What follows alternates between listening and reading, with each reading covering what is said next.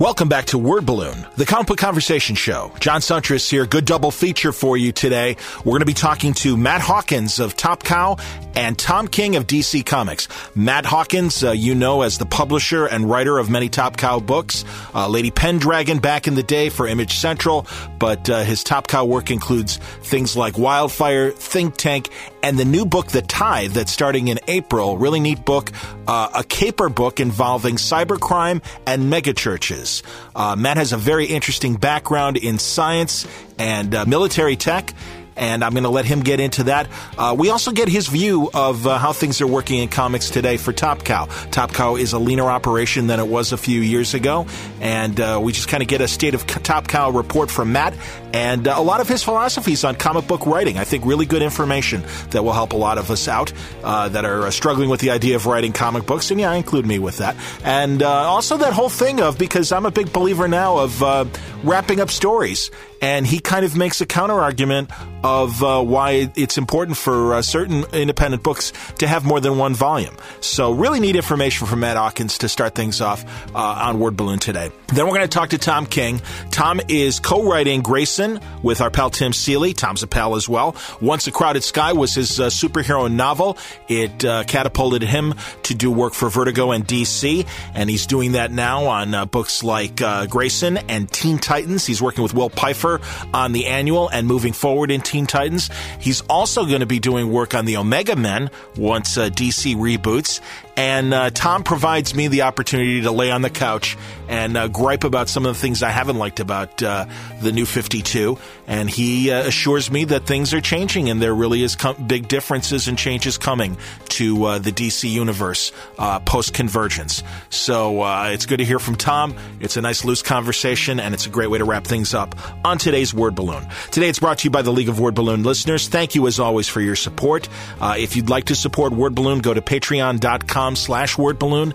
And if you could spare a dollar a month, that'd be great. Word Balloon is free. It's always going to be free. But uh, if you want to help out and you enjoy the programming here, it's a great, easy way to do it going to patreon.com slash wordballoon. Word Balloon is also brought to you by InStock Trades. At InStockTrades.com, there are great deals going on at InStock Trades. Uh, you can get 70% off select IDW titles, 45% off all DC and Marvel titles. Also, uh, you can get 70% off select image titles and lots more deals, including these books. You can get the Shaolin Cowboy hardcover, The Shemp Buffet from Geof Darrow. It's 50% off. It's just $9.99. One of my favorite Marvel series from the 70s was Supervillain Team Up. Uh, you can get the Supervillain Team Up Unite complete trade paperback, 50% off, $17.49. Lots of really good work in there, including late work from the late Bill Everett. Uh, you can get X Files Year Zero. The trade paperback is 30% off, $13.99. From Jonathan Luna, you can get Alex and Ada trade paperback Volume 2, 42% off. It's $7.53. From Dark Horse, Conan Volume 17, Shadows over Kush, 42% off, $14.99. And that's just the tip of the iceberg. If you want more deals, check them out for yourself at InStockTrades.com. All right, let's get things started with our conversation with Matt Hawkins. This is a long time coming, as I tell him at the beginning of uh, the conversation. Um, Matt has had not been aware of Word Balloon, which is cool with me. There's a lot of uh, different podcasters out there, as we talk about, but uh, I'm glad that we finally got a chance to sit down, and I think he's a really interesting guy with a lot of interesting information to share. Matt Hawkins on writing for Top Cow and writing in general right now on Word Balloon. Truly, the tithe uh, really uh, intrigued me and I'm like, oh, there you go. I'm like, good reason to bug Matt Hawkins again. Let me let me get on the phone. This is good. Good timing. You know, I just uh, we just sent Tithe number one uh, to. I just sent it to the letter yesterday for the first issue script, and I've been working on the second issue script today. So it's very much on my mind as we uh, talk. Excellent, excellent. I might even keep all this if you don't mind in the interview. Of course. Excellent. Well, there you go. So then I'll give you an official Matt Hawkins uh, welcome to Word Balloon. Okay. Thank you thank you very much for coming on, man. Truly. Oh, happy to do it. I, uh, I actually uh, I listen to about 14 different podcasts regularly and about 20 occasionally. So I am a, a heavy heavy podcast listener. I love listening to them while I'm working. Do you listen to my show? I will now. This is the first time. All right, that's when our... you emailed me. It's the first I heard of it. You know, I uh, to uh, the Top Cow podcast. I listen to a couple of the other comic related podcasts. Um, but uh, most of the podcasts I listen to are like military ones, like uh, geopolitical ones, and and stuff like that. But uh, the comic ones, uh, you know, there's about fifty of them now, and uh, they all kind of Please, say the same being- thing. Um, Yeah, you're being first of all, you're being incredibly conservative. There's like 50 okay ones. oh, really? is, is there more than fifty? There's hundreds. I Oh yeah. Oh, there. The, I'm sure there are. You know, man. The um, Chris Neseman uh, used to do a show called Around Comics, and he used to say that he thinks he thought at the time, and this was even like in 2009 or 2008, that there were more comic book podcasts than movie critic podcasts, and I kind of agreed with him. And new ones keep popping up all the time. It's it's insane. I've been doing this for 10 years. Wow. Oh wow. You know, then definitely I will. I will add it to my uh, queue. Are you available through the iTunes store? Oh yes, I'm yeah I'm at, at those usual haunts. Absolutely. So Very cool. Yeah, man. No, this is great, and and truly, like uh, when when Filip was still with your uh, company, Filip Sablik, who now is at Boom, had him on a few times uh, back during uh, a couple pilot seasons over the years. And frankly, and it, we'll get into it as we're talking now and everything. I was always pleased that like a lot of my friends would be working at your company, and like Hester doing the Darkness, and uh, Ron Marz doing uh, Witchblade and Artifacts. But what Top Cow was initially known for they just I don't know, they just didn't speak to me. It's funny, I heard your Nerdist Writers panel interview and you even said, you know, we really haven't been doing TNA for a, a long time. Right. And it's cool that I think a lot of your concepts like Think Tank and Wildfire and certainly the Tithe are steps away from that and I appreciate the, I always like those concepts more so than the times that I wanted to read Darkness or Witchblade because you'd be hiring guys that I really respect and like like Hester and and Ron Marz but I just couldn't get into the characters, and I really was getting more into the the side stuff that Top Cow was putting out. Yeah, I think that's uh, you know I have to say I, I- feel kind of the same way. I mean, if you look at what I write, you can see the kind of stuff I like, obviously, and it tends and it kind of is marrying what you're saying there. Um, I you know I came to Top Cow in 1998. Um, I I was publishing through uh, Image Central on my own. I was writing a book called Lady Pendragon. Um, Yep. And they had created uh, Witchblade, I think it was in '95, and The Darkness in '96. So very much sort of uh, in in the mid '90s ether. You know, Witchblade was very much known of Mike Turner's sort of debut um, and, and Sure. ascension. Um, and uh, so, you know, I sort of came into that and sort of managed that uh, for 15 years. You know, I mean, I've been at the company now for 17, 16, 17 years. And Okay. uh, so it's, it's been it's been a long time, but the the point being is those were the books that were selling. You know, I know from Sure. talking to Silvestri that in uh, in '95 ish when Witchblade sort of hit, there was a decision internally at Top Cow to sort of switch away from Cyberforce, Weapon Zero, and books like that because uh, it was sort of realized that Marvel and DC really sort of are going to always own those types of spandex heroes, uh, Sure. and they wanted to counter program and go for supernatural. And they, uh, at the time, I got to give Silvestri credit. He was way ahead of the curve because if you look at a lot of the stuff um, on TV in the last six, seven, eight years, it has followed that pattern. You know, I mean, Witchblade, the television show, was uh, very much ahead of its time. And Damn good show. Yeah, absolutely, short-lived, you know, short-lived, and uh, it was depressing because uh, it was it's the highest-rated TNT show to ever be canceled. And the reason it was canceled was because the uh, the uh, lead actress had some uh, rehab issues and couldn't be bonded. So um, it was uh, it was a very frustrating situation for us because we had a TV show on the air that was doing well, and you know Yeah. the the goal of that is to keep it on the air, and uh, so we sort of moved around and you know there was a period in the in the early 2000s where we were doing a lot of uh, third party stuff. I mean witchblade and darkness were continuing obviously in, into the high numbers but uh, we did rising stars with j. Michael straczynski. We did midnight nation with him. We did uh, wanted with Mark Millar before he really took Yep. off with his uh, creator owned stuff. We did a number of sort of uh, what i call the third party projects which sort of took uh, took sort of front stage at Top Cow for a number of years, and not not I wouldn't say overshadowed, but kind of like you said, just took the uh, took the sort of the lead and the spotlight away from those sort of supernatural books we were doing. Um, and then uh, then there was a shift, you know, and I, I'm- I'm trying to think of when it was, but uh, four or five years ago, it, it started with the pilot season stuff. I know I remember having a conversation where I sat down with Filip Sablik at the time and said, uh, you know, we need to do something else because uh, the supernatural thing is kind of coming to a close. There's too much of it. There's too many of these companies that are knocking us off and doing things like we are.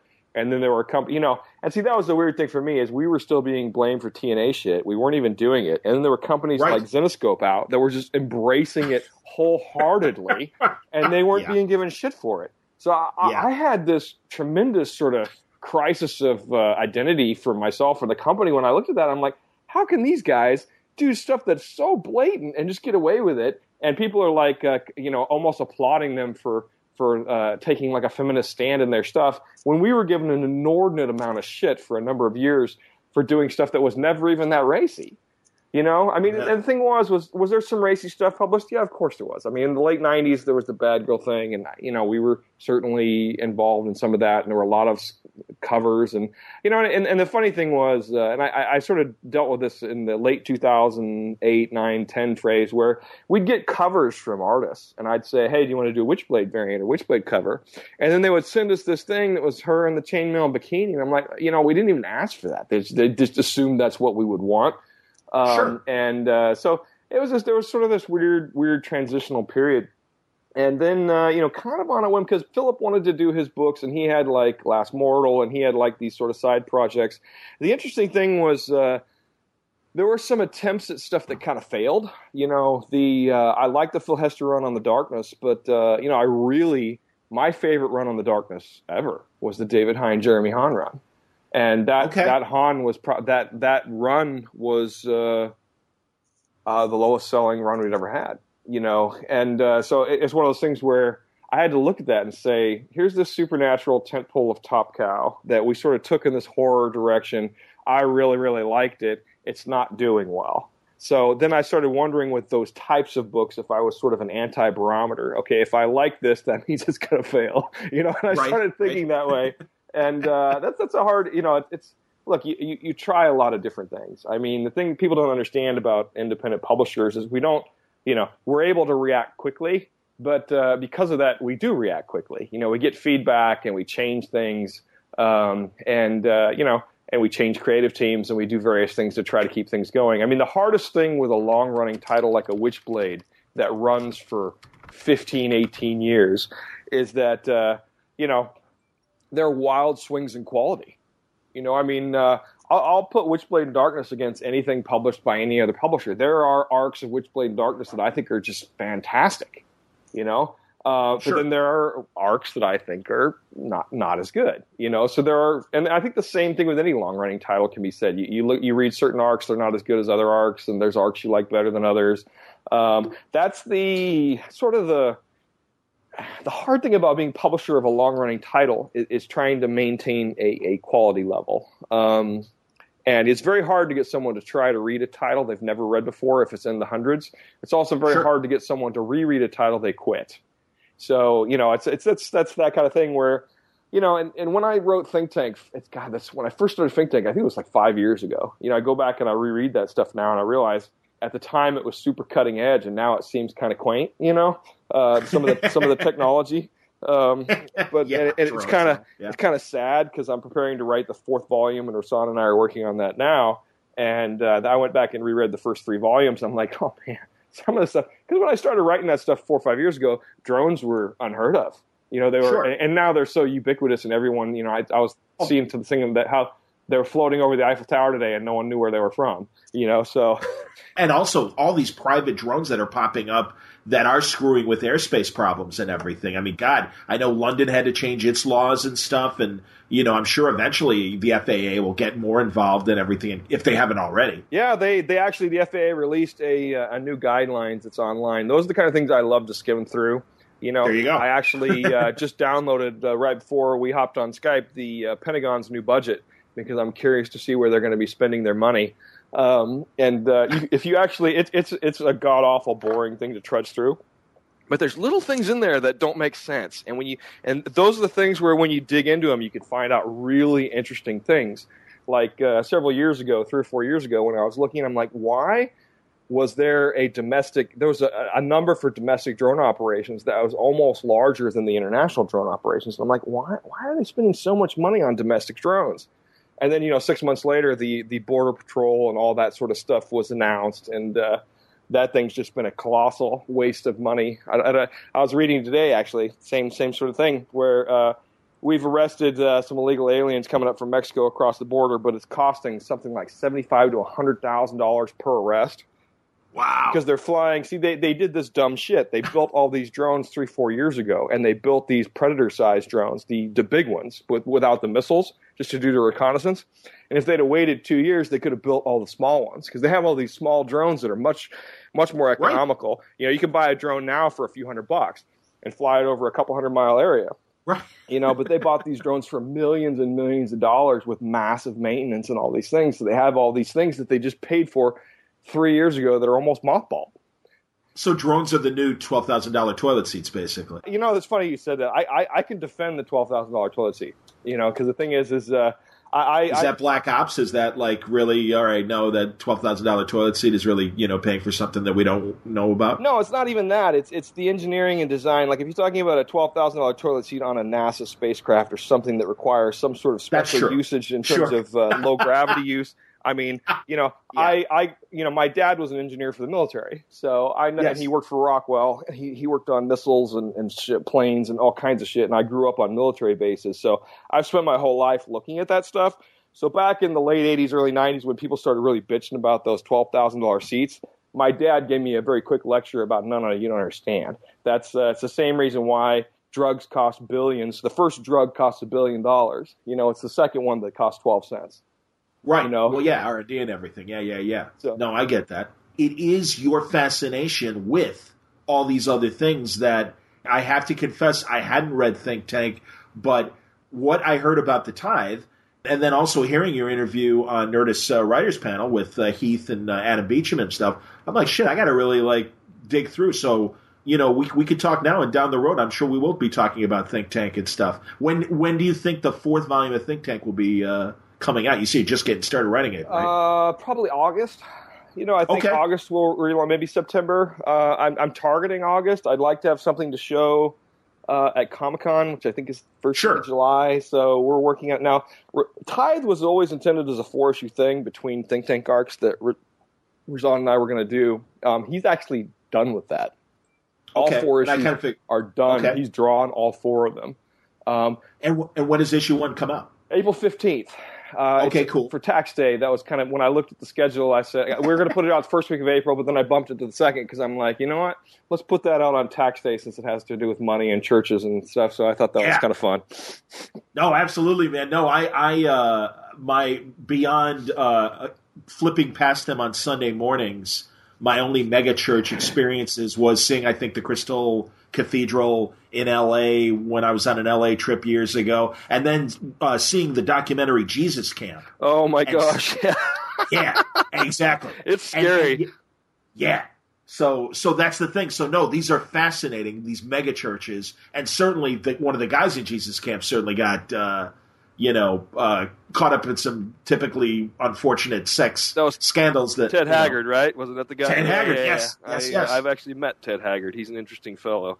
Um, oh no shit! Oh my god! Yeah, I, so yeah, what? Do, tell me about your fascination with megachurches, please. Um, yeah. You know, well, here, it, it, give you just a quick history. I, I was uh, raised Christian, uh, Southern okay. Baptist, and uh, from birth, you know, and I was sort of never really given a choice. We went to church two, three times a week.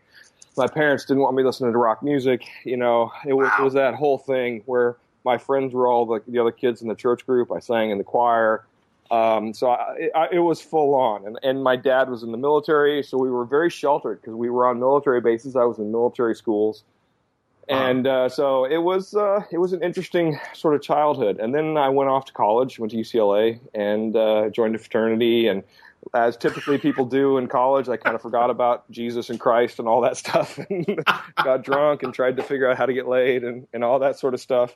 Um, and then uh, you know, when when I got out of college, you know, this is pretty, pretty typical arc for a lot of people. I started like, uh, you know, I started missing the church and the environment because uh, it was sort of part of my social life. And then once once I was off, particularly once I started getting into my graduate work, um, you know, just, there's not that social environment as much. I, you know, I actually had to, I had to move out of the fraternity house because I couldn't I just couldn't deal with it. Um, and uh, so um, you know, I got back into the church in my early 20s and sort of started doing it. Not as hardcore as I was when I was a kid, but uh, it was just, you know, went to church every Sunday. And then uh, kind of 1996, seven, I started. I, I wanted to do this uh, King Arthur Arthurian legend thing. I was always obsessed with it.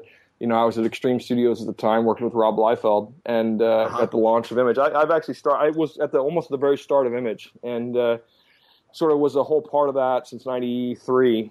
And um, then when I started doing all the reading for Lady Pendragon, I read a book called Holy Blood, Holy Grail, and then started reading the Gnostic Gospels, and and then started one book would lead to another book. It was pre-internet, you know, so you'd read a book and then it would have footnotes and annotations for other books, and then you'd go track down these other books, you know, and I actually had to drive to obscure bookstores and because there wasn't even yes. an Amazon back then, you know, so sure, it, it was a whole different ball game. I mean, I.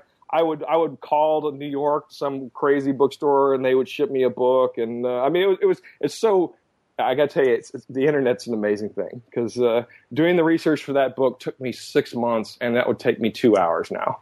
You know, and uh, yeah. So, uh, but the process of doing that research and reading all those books, I really, I was sort of of uh, I was exposed to all this material that and all these things, and then I started reading Dawkins and and hit you know and and uh, Hitchens and, and some of these other authors that were atheists, and uh, right so I just I really started questioning a lot of the tenets that I would raise to believe, you know, and uh, so that sort of led to a, about a year later. I just kind of looked at it and said, "This is all."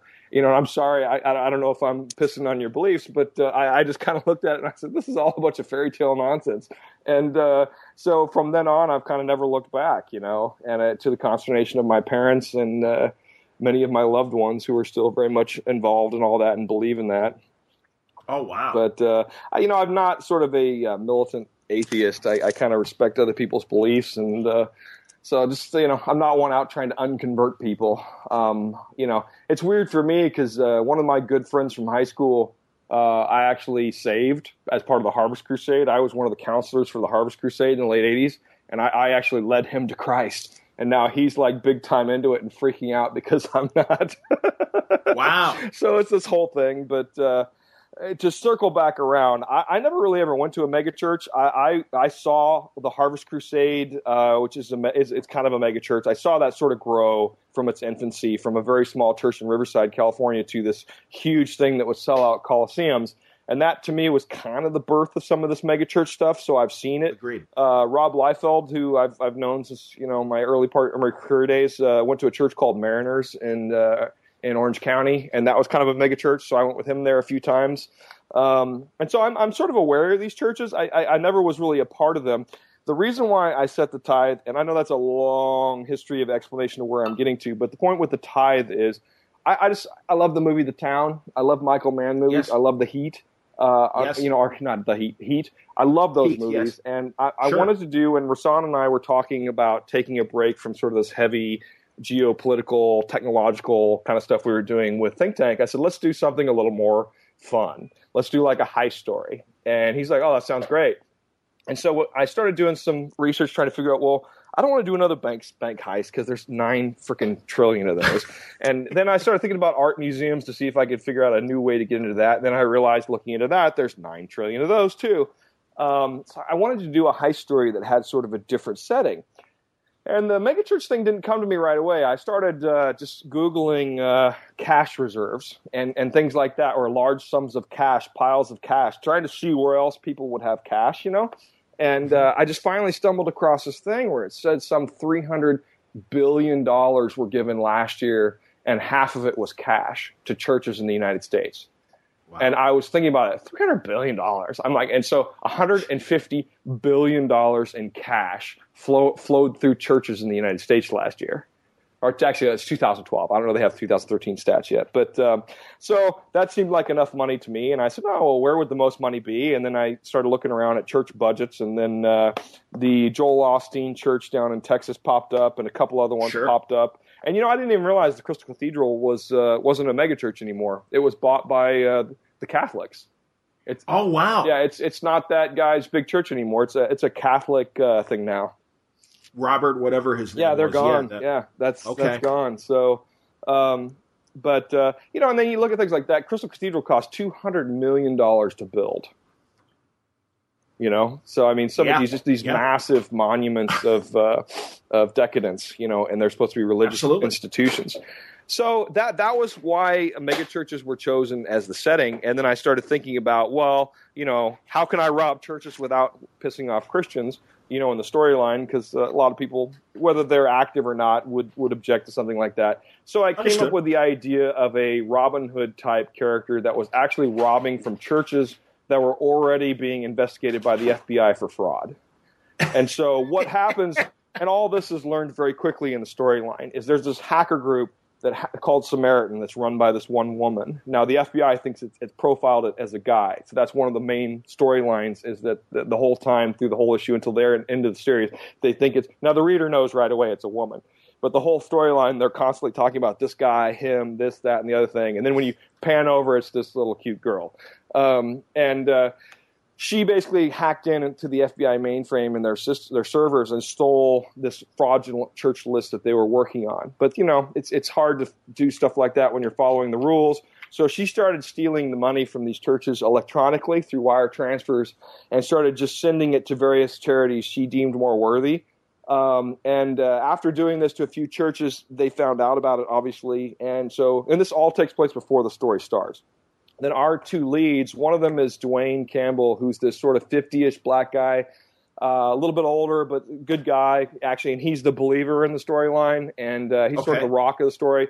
His partner is a 30-year-old uh, white kid who's kind of this hacker punk, and uh, he's uh, he's an atheist. So they have kind of this comedic interchange between the two characters in the, throughout the storyline. But he's one of those guys that when he was 15 was busted himself for busting into the FBI, and they flipped him uh, as a hacker. So he's supposed to be like the lead hacker guy on the FBI's force. But uh, this girl is kicking his ass, and it drives him nuts. And so it was his list. He was the one investigating the churches for fraud, for, for electronic fraud. She stole his information on these churches and then stole the money and gave it to other people. He, in turn, found that out and they returned the money. So all this happened before the story starts. The story starts basically with a robbery, a physical robbery. So what she decides to do is she enlists some old uh, classmates of hers. They're all like foster kids. Um, and they set up this sort of town esque kind of small group that's raiding these churches to steal money. Because they awesome. they're stealing the cash, because if you steal the cash, you know, it's, it's, you give cash anonymously to various sources, it would be impossible to return it. I understand. No, that's fantastic, and and you're right. I mean, that's that's the thing. A lot of classic uh, crime tropes, because of advancements in technology, just don't work anymore. And I love reading a lot of you know, like when Darwyn Cooke was adapting the Donald Westlake, the Parker novels and stuff. And I know he still is. Um, a lot of the things that are done in there that were just you know happenstance for for pulp stories and stuff, you can't get away with anymore because you know, I mean, uh, IDs are much more, uh, you know, technolog- technologically advanced than they were back in the 50s and 60s. And, you know, the stuff you said, like there wasn't an Amazon and stuff. And, and just the, u- the actual handling of large sums, sums of money just doesn't happen. So it is tough to really find a location that makes sense. And you've got partially cybercrime and, and actually handling of cash, obviously, Right. in a story like The Tithe. So it, it works on both levels. Yeah, and it's like one leads to the other. It's like you know, if, if you, you can combat cyber crime, and so you put someone in a hole to where they can't do their cyber crime anymore how they want, then what do they do? And then they resort to old school. It kind of reminded me of uh, we did this story called Crosshair, um, which got set up for a film and then died, like so many things. But uh, it was uh, the idea of that story. It was one of Silvestri's ideas. Was he, he was toying with the idea that in uh, spycraft, because everything is so high tech now, that the uh, the best way to do modern spycraft is to go old school. You know, if if you're worried about an email being tracked, your phone being bugged, then maybe doing the old school drop under the bridge with an envelope and a photo is the way to go. You know, so um, Cool. and that I thought was always a sort of cool concept, and I've always had that in the back of my head is that sometimes low tech beats high tech. And I use that in Think Tank too because one of, one of the funniest things I've ever seen was this YouTube video that briefly lived in 2009, I think it was. And uh, I'm sorry, it was like 2011. And it was uh, it was a Predator drone. This Air Force airman had basically left it hovering over some sand dune while he went to take a whiz. It's it's it's a it's one of these Air Force uh, urban legends. I don't even know if it's true, but it's a funny story. And I heard the, uh, I saw the video before they took it down. Basically, there's okay. this Predator drone that's hovering over the sand dune, and these two guys, these two Arabs, basically, you see them come over with a ladder. They crawl up to where this thing is at, and they beat it with baseball bats or whatever, some sort of bats, until this thing falls down. And so you're seeing this, you know, two two million dollar item that's being beaten with something that that's been around for ten thousand years. You know, I mean, this is like clubs and a and a step ladder. You know, and uh, it's just because, and, and I think what what someone told me, sort of uh, off the record, was that that's what instituted the policy that they no longer hover these uh, drones at, at, below 100 meters. Makes sense. Yeah, you know, it's just a little thing. like I said, that that could be urban legend. It's a good story, regardless. I don't I don't know I like the story behind it, but I did I did physically see that video, and I, I've not forgotten it. And sort of the idea of low tech beat high tech, you know. That's cool. No, and also smart uh, making uh, the the hero or the Robin Hood hacker and stuff a woman because that's that's another question I wanted to ask is in in this environment now where and also I mean you know uh, this and and a lot of your stories by the way and I do know this there's there's always been a lot of diversity in uh, a lot of Top Cow comics and also um, you know you've you've you've got protagonists like uh, you know Witchblade and um, oh god I'm uh, I'm forgetting there's who's the other who's the angel in the, the uh, yes yeah. exactly there you go because um, yeah, forgive me, artifacts, exactly, stuff like that. I, you know, um, do you? I remember reading, you know, grief that Top Cow would get for TNA books back in the day, and even some residue where it might have been a crossover between Witchblade and it wasn't. It, maybe it was a crossover with another company. Since then, and I really do think that there are a lot of good examples of modern Top Cow stories that don't objectify women, and that you, you've got women in important roles. I know that the one pilot season uh, winner, Twilight Guardian. Twilight Guardian yeah. was another good example of a, of a strong female character, and I and I don't know like, do you guys do you guys still get grief for any uh, uh residue so, or uh, yeah. like, what, what's the what's the current attitude? There's still. You know, I think uh, I, I, I still see some of it. You know, and uh, there's still some people on there. It's it's like there's these same people I see on there bagging on Rob Liefeld's lack of drawing feet from 20 years ago, and I'm like, get over it. You know, I mean, I, I yeah. some of these people I always wonder why why they have so much free time on their hands, and I always ask that all the time when I when, when I see so many things. I'm like, wow, does people really have this much free time? And I, I guess they do. And uh, so um, you know, it, it's it's not as bad, but it's it's been something we've tried specifically to shake it a few times, and uh, you know, I don't know. I mean, it's just I, I, think now that particularly now is probably the best time where we may, might be able to shake it because if you look at everything we're publishing, uh, you know, yes. even Witchblade is, is, is kind of taking a back seat. There's you know, there's a lot of books that we're doing that have. Uh, you know, science, hard science. I look at what we're doing now, and I call it like what I write with Think Tank Wildfire uh, and some other projects I'm doing. I call it hard science thrillers. And because yes. uh, to me, the hard science thrillers, I don't call them science fiction. They are science fiction by definition, but they're all set in the present, and I use science that's valid. You know, and, and I've worked very hard on Wildfire Wildfire was a little more fictional than I intended it to be, but you know, a lot of these stories, I will stand by the authenticity of the fact that I believe that it could happen. And part of that is I have a network. You know, I, I have a master's in physics. You know, I know a lot of these people that work in, in various companies, uh, you know, Raytheon and, and, things, and I talk to these scientists on a regular basis. Um, and a lot of these guys are working in this military industrial complex or they're working in genetics labs. And I, I'll, I'll buy these guys lunch every three or four months and I sit them down and pick their brain. And my favorite thing to do is I ask, I said, "What scares you?" Can I tell sure. you, a guy that's working on you know genetic alteration or working on trying to figure out a way to splice DNA with you know reptiles so that we can start healing better. I mean, you ask a guy like that what scares him, you're going to get a different answer than what scares people normally.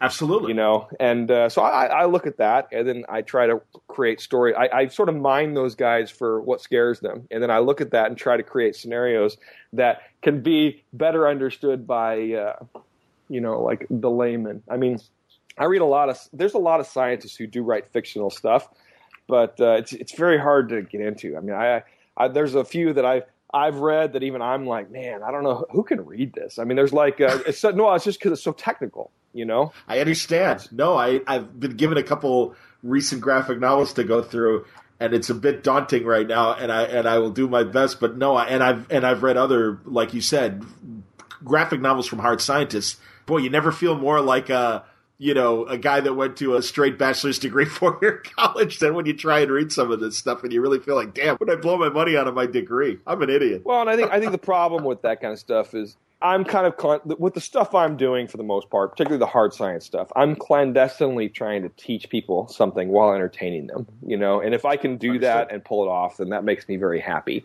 And I've had a lot of people come up to me and talk to me about things and said, "Oh, I never knew anything about this," and "Oh, it's really interesting." And you know, I like the comics, but I really like that, those uh, those things you do in the back. In the back of every book I write, I include sort of a uh, an appendix, which is it includes like links of YouTube videos to look at that shows the science is real. I talk about the science and, and I, I, I, I heavily annotate and footnote, um, but not just like just with a bunch of footnotes. I mean, I'll, I'll, actually write about why I think this or why I did this, and then I'll, I'll include books I read and uh, things and uh, and try to make it a little more accessible. I mean, especially on GMO. The reason why I did Wildfire was because I didn't know anything about GMO. Someone asked me one day a few years ago, it's like, what do you think of all this GMO food? I'm like, I don't know. And, uh, and, I, and I thought about that, and I'm like, huh, I should know.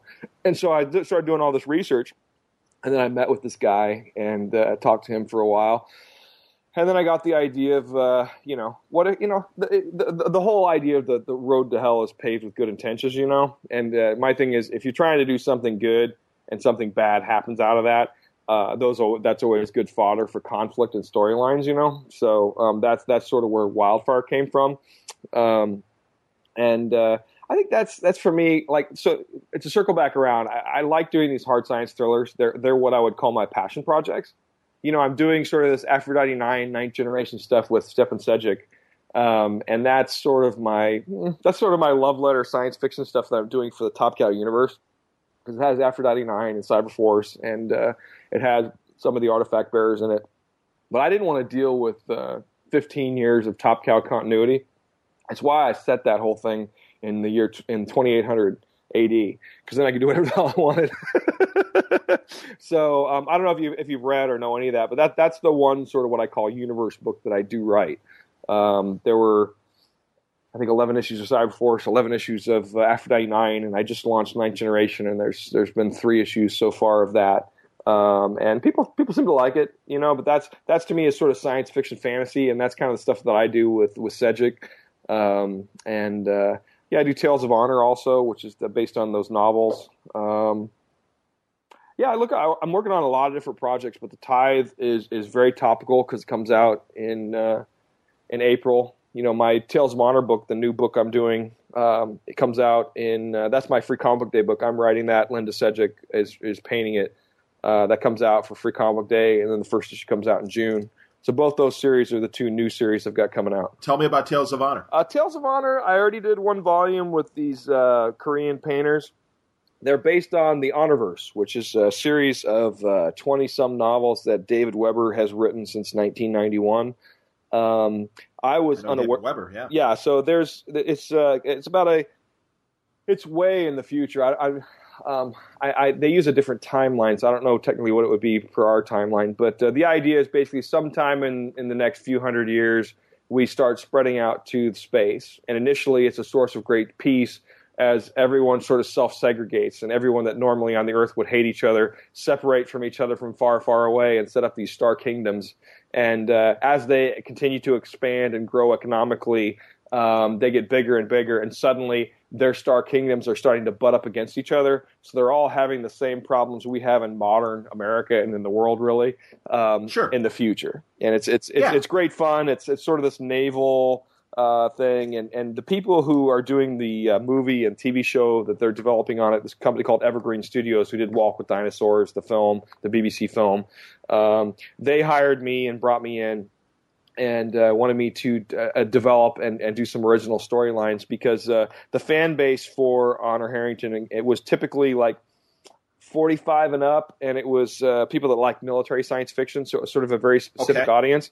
Sure. And they yeah. they wanted uh, a broader audience for it before they started doing the movie. Um, so the, I've been adapting it. I did one volume, which was hard. Uh, I, I actually adapted one of the novels, which was the, probably one of the hardest things I've ever had to do. Actually, Um, and I, am not sure, and that's why for the second volume, I, I, I, actually lobbied and they agreed to let me write an original story told between the novels.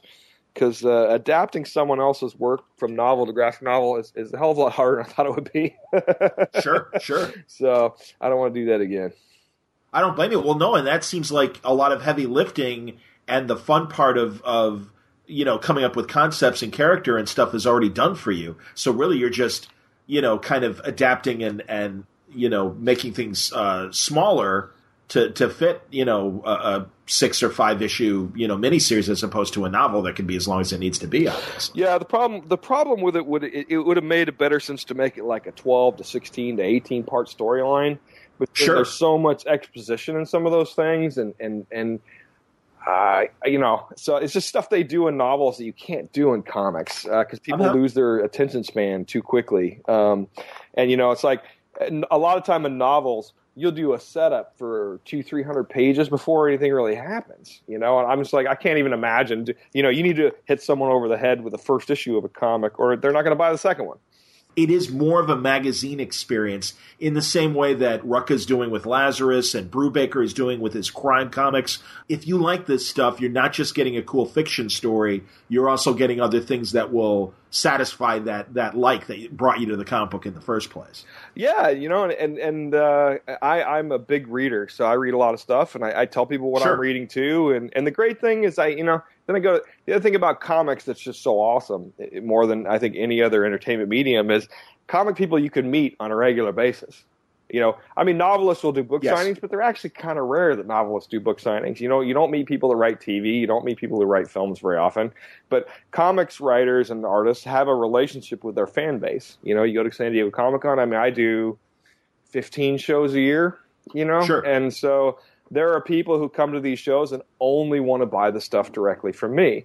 And uh, you know it's it's it's just it's just a whole different sort of experience. And i like it. I actually and that's i agree. I think that's one thing that people don't understand about comics is uh, if you really want to succeed as sort of a writer in comics you, have got to kind of be a, a tremendous self-marketer you know? And uh, art sometimes can sell itself you know what i mean? If it's good enough people just put an image up people like ooh but uh, you, you got you got to get you got to talk, you know. Because the other thing I, I, try to explain to writers at cons too is, uh, you know, an artist if he's doing a sketch for someone can sit there and, and, and someone will be just riveted watching them draw a sketch for them for 15, 20 minutes. Well, if somebody wants me to sign their book, I can sign their book in about two seconds. You know, and I, I would, yeah. I would see why, you know, sometimes writers, uh, they'll get a line of 15, 20 people and they'll be done in five minutes and they're like, oh, what am I doing now?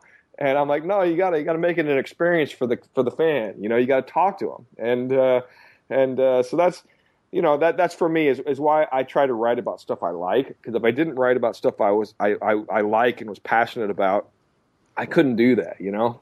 Sure. And uh, it's why I don't I don't really do licensed books. I've always been opposed to doing licensed comics Tales of Honor is kind of an exception. They approached us and wanted to pay me to do it. That's not licensing. Licensing is me paying them for the privilege of publishing something for them.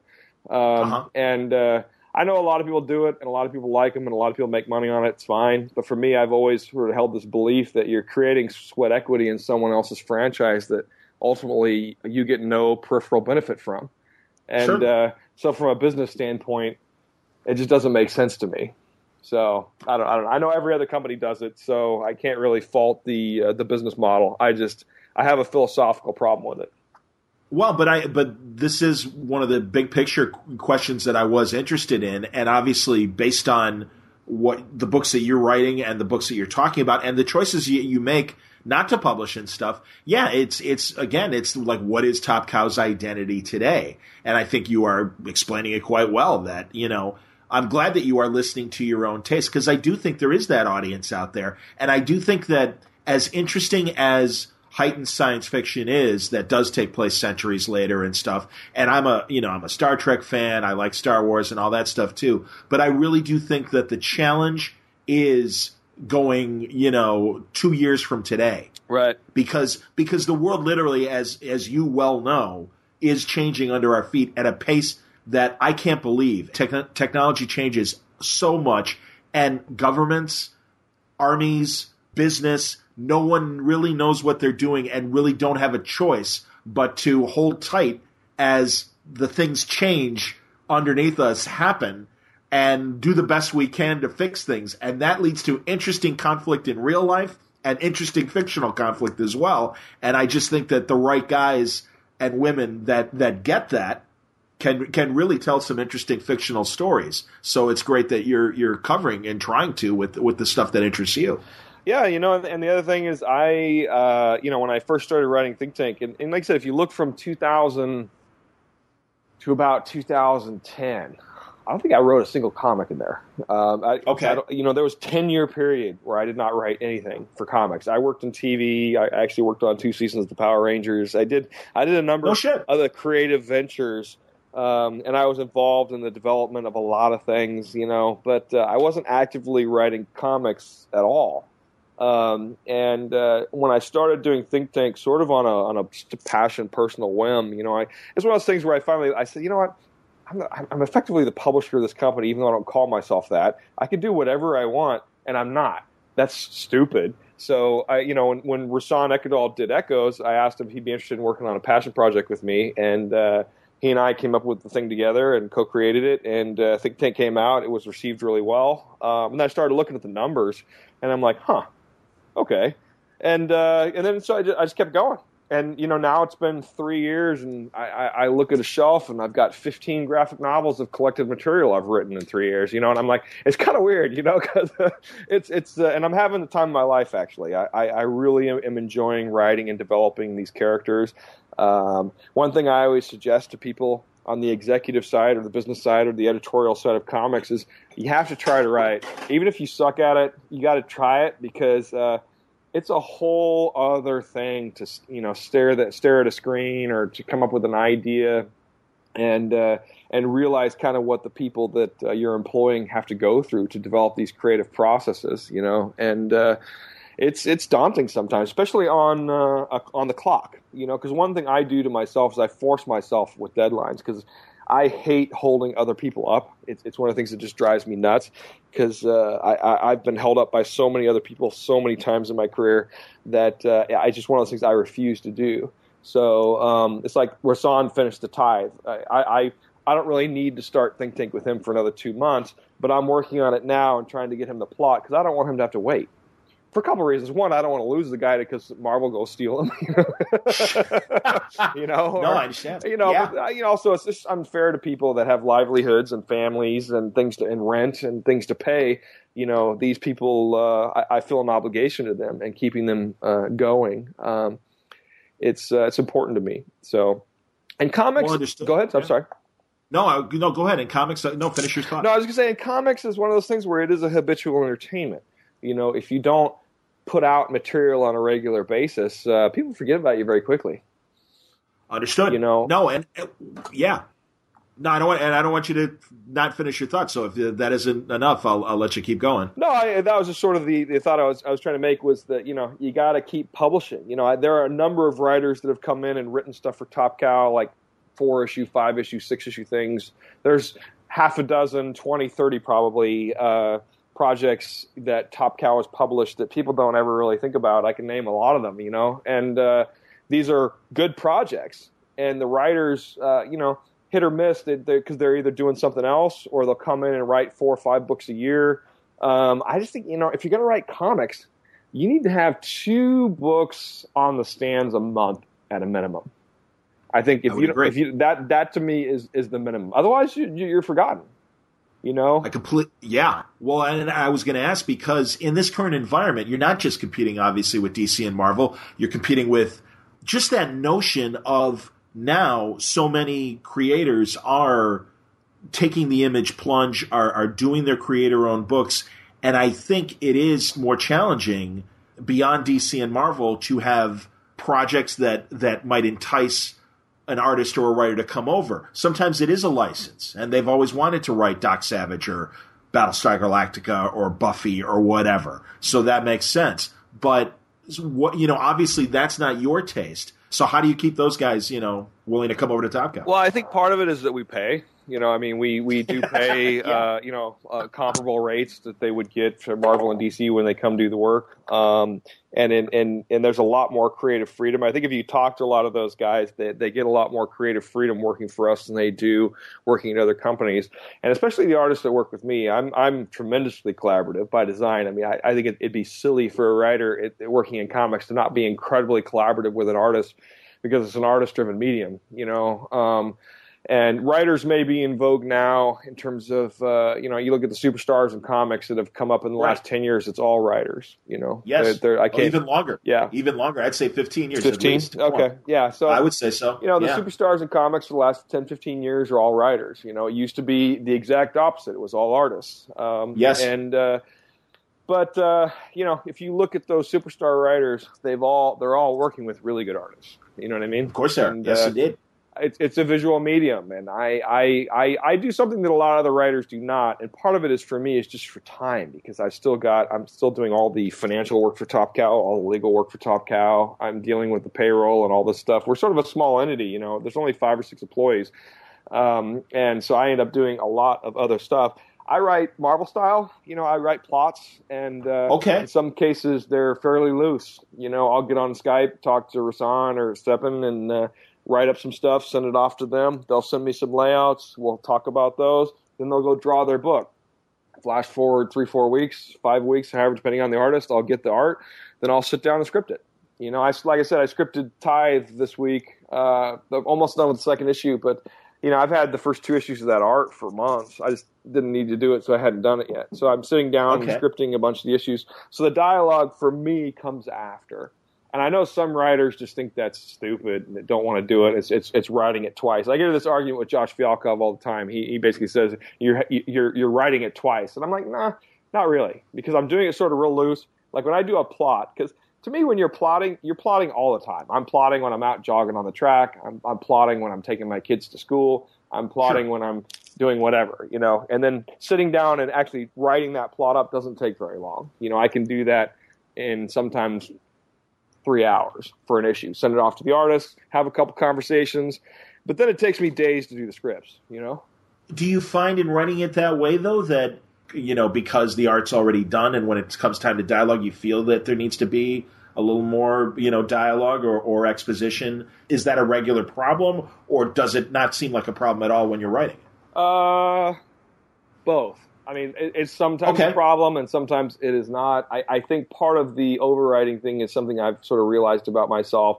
I'm actually very proud of the tithe. I don't think it is overwritten. Um, okay. I do think a lot of the stuff I've done over the last several years has been a bit overwritten, and if I would go back and rewrite it, it would be streamlined.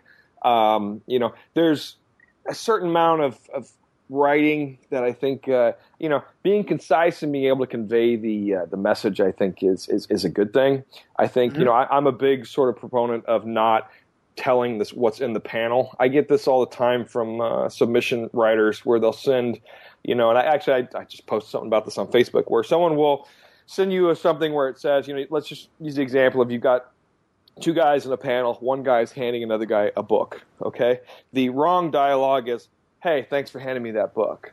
You know, you know. I mean, that's because you just explained what the person right. can see, so there's no Absolutely. point to the dialogue. The you know, a better version of that would be uh, here. You need to learn what they're thinking about, or here, why don't you enlighten yourself to the other side of the, that argument, or you know, or something, you know, that enhances right. the scene. It doesn't just tell repeat the scene because I'm constantly amazed at how many writers do that.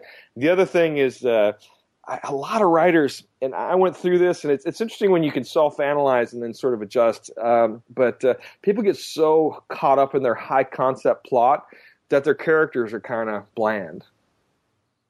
You know, understood. Yes, and uh, I, I, to me, those are things I look for. I, I, you know, and I, I, I always use the example lately of Guardians of the Galaxy. You know, that had rich, vibrant, fantastic characters in that film, and I challenge the majority of people that saw the movie to tell me what it was about. what was the plot of that film? You know, and I, I, have done that to several people. What's that movie about? Oh, it's the blue guy, and what was he doing? You know, they don't know. They're yes. like, oh, yes. it's the tree, and, and I am Groot, you know, and all this stuff. Yes. So it's it's almost. And I was talking to a guy from a Hollywood executive about this. He called he called it a word a post plot uh, phase of storytelling. And I'm like, what? I said, I hope that's not Yeah, really true, but uh, so many films, you know. You know, I finally watched Birdman last night, and uh, have you seen it? What'd you think? Yes, I have. I- I've got a lot of yeah. Go. I here's the thing. I, I I do this to myself sometimes. You know, I didn't watch it. I didn't watch it. I didn't watch it, and then people kept building it up to me, building it up to me, building it. I kept and then won the Oscars and all this stuff. I'm like, fuck, Yes. I gotta fucking finally watch this film. and so I watched it, and I was let down. You know, because I'm like, God, so was I. Go on. and yes. I just and part of it was if I'd have watched that film not knowing anything about it, and oh, it's a Michael Keaton film. I haven't seen him in anything lately. Oh, hey, Ed Norton's in this too, and I'd be like, that's interesting. That's kind of cool, you know. But uh, because everyone told me how fantastic and great the film was when I, when I finally watched it, I'm like, that's it. You know, I mean, that was kind of my reaction to it. Is that that's it? You know, and uh, I, I I don't know. I, maybe uh, maybe that's criminal, but I, I that happens No, to me a lot where I, I can't watch movies in theaters anymore unless I'm going with my kids because people drive me fucking nuts. The, well, that's true. the crazy Yeah, that's another problem. narcissism and rudeness of people with their phones and they're talking Yes. and all the just insanity just drives me nuts because I'm kind of hyper vigilant and so I can't. It just it angers me and I yell at people in theaters. So I I, I, I don't go to movies anymore in the theaters very rarely. You know I got a nice big TV screen at home and uh, so I watch movies at home. And sometimes you know you got to wait for that for the most part. I understand it. I, well, I saw it at an art house movie theater, and I saw it when it came out. And my feeling was, first of all, and it speaks to what we were just talking about about being having too much dialogue. I feel like they should have edited about 20 minutes out of that movie, and it would have made a great, tight one hour story. And I also think that the performances were great, but I had a problem. And this is because I always, maybe this is my own bias being a comic book fan, but I felt like the director was saying, and I don't think this spoils the movie to say this, and because he also co-wrote the movie, um, that the act that Michael Keaton had to make a choice of either being a Batman sort of superhero movie franchise actor or a true Broadway actor and and really embrace your roots, and that it was that Birdman persona saying, "You don't need this crap. You're a god. Go back to the multi-million dollar things." And that was a 1999 problem. Right. I don't think that's a current day problem. I think Robert Downey and Christian Bale and lots of other really good actors are able to have their cake and eat it too and make the big bud. Johnny Depp is your classic example. He could be Jack Sparrow in those insipid pirate movies that I hate. But he can also take that money and then, you know, do an indie movie six months later and be and satisfy that part of his life. So I didn't buy the conflict that Keaton was suffering through. And I also felt it was kind of an FU, and especially one part of the movie where things get really ramped up from a visual, uh, spectacular standpoint. And if anyone hadn't seen the movie, I'll leave it at that. I think you might know what I'm talking about. Uh, that happens in his mind. yeah. Uh, and I and I'm like, oh, and, and, and to be honest, I was excited because something was happening on screen as opposed to the circular conversations that were covering the same ground. Right. I, uh, again, those are my. I, well, I appreciate you pointing it out because now you got my five minutes of why I dislike Birdman, and I just really did feel like, like I said, that it's like, hey man, you're manipulating this as you should. You're the filmmaker, but I'm not buying your scenario. And just because you put in a scene that has a lot more going on, uh, that might be considered stereotypical things you might find in a in a superhero movie. It's because you've been boring me to death with the same conversation over and over again for the last, you know, twenty or thirty minutes during Act Two. Right. But that's just me. I don't know. Yeah, I'm I'm, I'm worried about uh, Whiplash because uh, that's another one I haven't seen yet, and I know I wanna see it as well, Just yeah. came out on DVD or and or digital, and I'm, I'm about to download it and watch it on my iTunes. And I'm I'm concerned I'm not going to like that much either. I hope I do because I like uh, J.K. Uh, Simmons or whatever his name is. Oh yeah.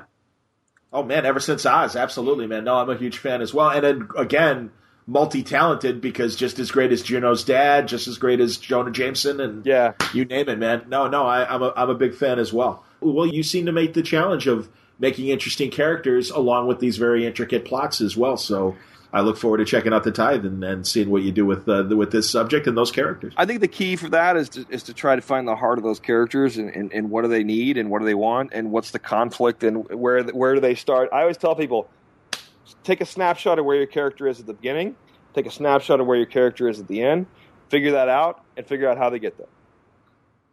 Yeah, no, that sounds that sounds classic. Did you ever like you know read McKee and Story and some of these other things in terms of how to write uh, fiction?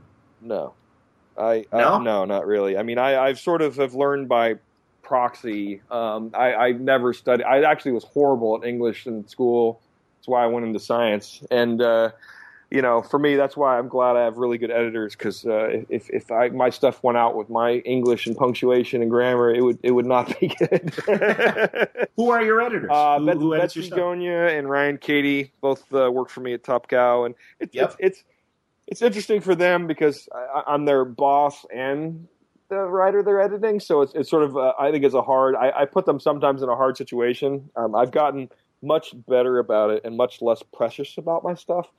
You know, I think when I first started writing, I was very precious about what I wanted to do, and I didn't want people to change things, and I became very frustrated when, when you know, with notes from people, and I was never very good at, at taking notes from people, but I, I've sort of have learned uh, how to deal with that in a better way. I mean, Tales of Honor has kind of taught me that because it's a property I don't own and control, um, and someone else is paying the bills, and someone else is telling me what they want and what they want changed, and uh, it's it's interesting when you're working with people, and I'm not saying for Tales of Honor because I think the project came out great, but it, it's just sometimes I, I talk to writers who change things that they don't want to change, you know, and uh, that's that's a frustrating thing if if you're changing and changing something in a direction and you're forced to do something and, and you don't like it and you don't like the changes. Uh, that happens to Hollywood screenwriters. Uh, it happens to people who write for Marvel and DC all the time.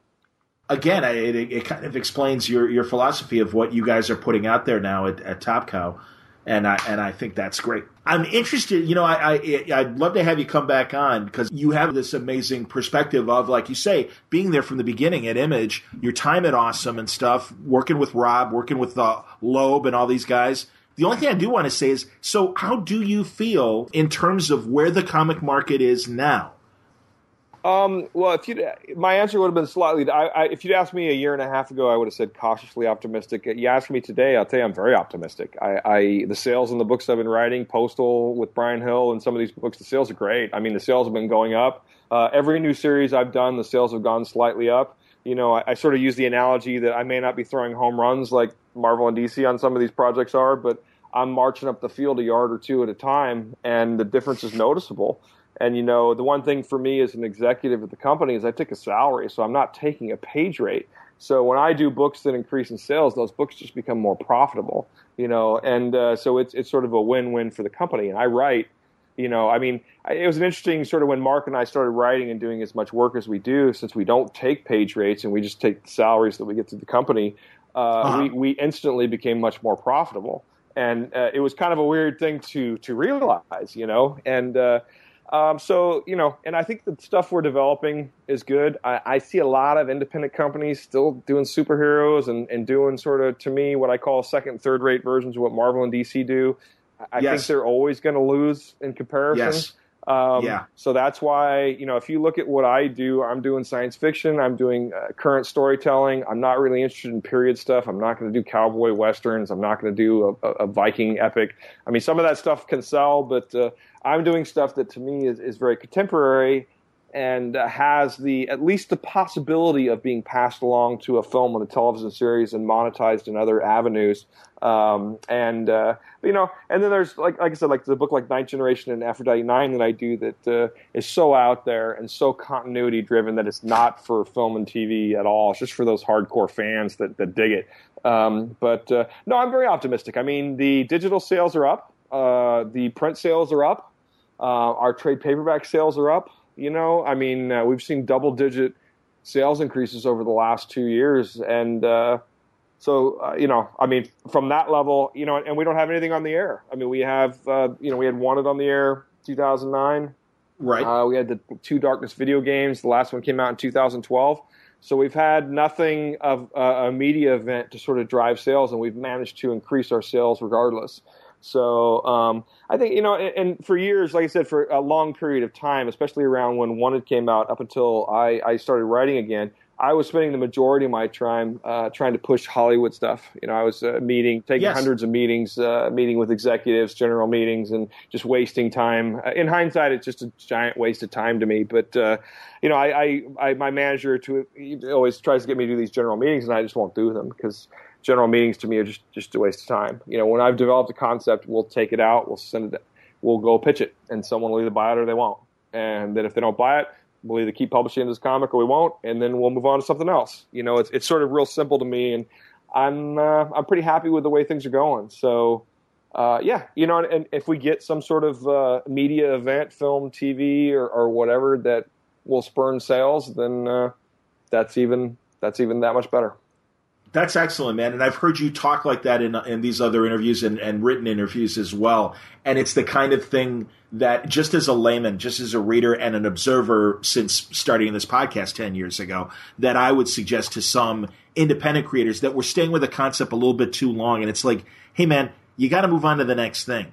I, I think this, this, you know, this, uh, book that you're very passionate about, you know, you, you, put out 30 issues of it. If the audience isn't responding, hey, you got three trades, you got six trades, move on. And it seems like you are in that mode of let's put it out there, let's get a trade. This is good. If sales, you know, dictate it, great, we'll keep going. If not, fine, we cut bait and uh, we've got the one trade. It's there. It, it's potentially a movie or TV property down the line, but we move on to something new. And I think that's that's the way you survive and stay viable. So yeah, that's great. And the tail effect is is is uh, is, is the one counter argument to that is the tail effect. Please, is because uh, I, I agree with everything you just said, but the one thing about publishing specifically is that uh, you have to put out multiple volumes of something if you want to sell and increase sales. And I've noticed that with Think Tank and some other books is uh, whenever you put out a new issue, either digitally or, or, in print or a new volume, it increases sales of the previous ones because the retailers either need to restock it or whatever it is. So there is a tail effect.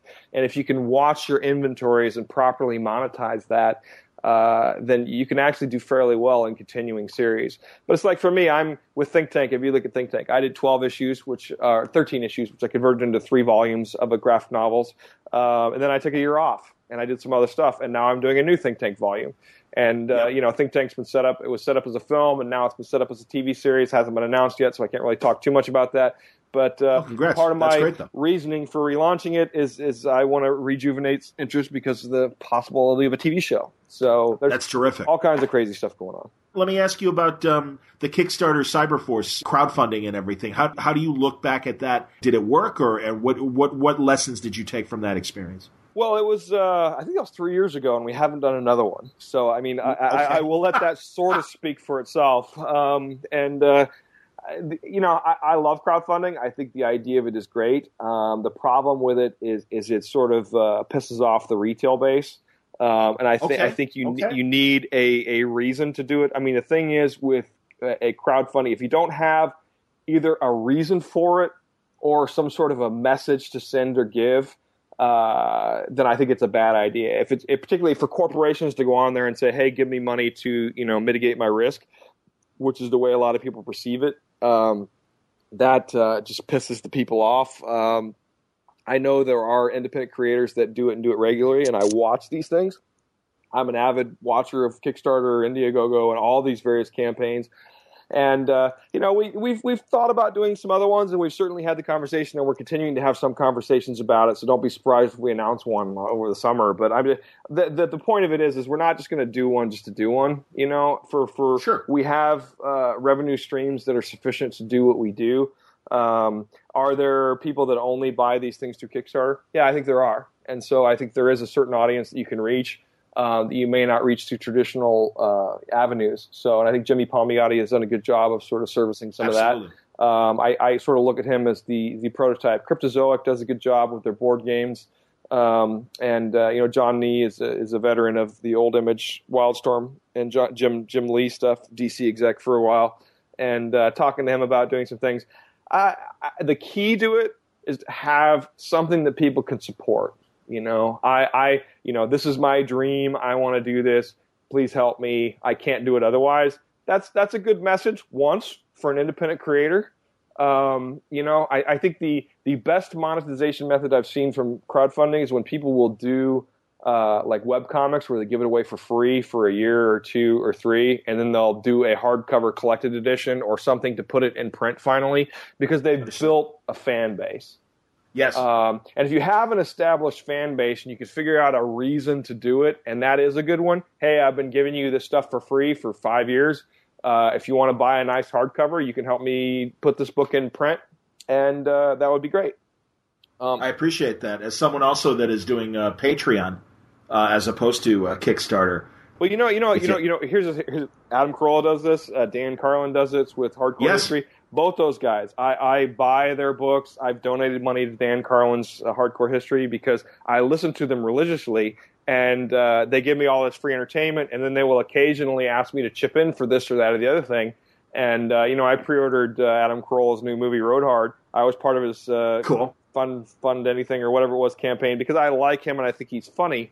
Um, and I went to a couple of his uh, stand-up podcast things, you know, and so I mean, okay. there's and this is another thing, you know, and I, I I don't know if you need to go too, but the other thing, no, no, I don't actually. The so free thing is a powerful incentive, and that's what Cyberforce the Kickstarter was wrapped up in. The original idea of the Cyberforce Kickstarter was we wanted to be able to upload and address the pirate community. We wanted to go to all the torrents and be and, and sort of embrace them and say, we're giving you this A plus content, well drawn, well written, high end comics. We're going to give you the pristine files and we want you to help us disseminate them. That was sort of what the idea of it was. What we discovered is they didn't want to talk to us. They were all paranoid as fuck, and uh, it was it was amazing because uh, you know and because I, I have had this sort of mixed thing on piracy, you know, because as a publisher, as a content you know seller, uh, sure. one side of my thing is well, why are these people ripping it off? But then on the other hand, and this happened to me last year at the San Jose Comic Con, where this guy came up to me at the booth and just said, "Oh, I want this, this, this, this." Buys his hardcovers, buys like 150 dollars worth of stuff, and I'm like, "Awesome, man!" And uh, and and I'm like, what? You know, I, I, he bought like everything. So I'm like, how did you, you know? And then he's like, oh, I've been reading your stuff for a while, and I'm like, then why are you buying it again? He's like, oh, I never bought it. And I'm like, what? He's like, oh, you know, I was on this uh, VPN torrent. I'm like, and I immediately realized, I'm like, fucking a, this guy pirated my shit for the last several years, was reading all of it, and now he just dropped 150 bucks in my hand, and. Uh, so that sort of gave me pause because then it comes about like the idea of uh, bands where you know they basically give the music away for free and they make money touring. Sure. You know, so you know, and that that's uh, that was the idea of Cyberforce was we wanted to give it away for free, and we did. We gave away five issues, and we gave the hardcover only to the Kickstarter people, and we gave five exclusive variants that were only available to Kickstarter people. Mark and I had a bunch of lunches with people. I I did like 10 different Skype hour phone calls with people. that wanted to talk to me about story. And no, we did a bunch of stuff and it was, it was, a, it was a fascinating, uh, ex- exercise.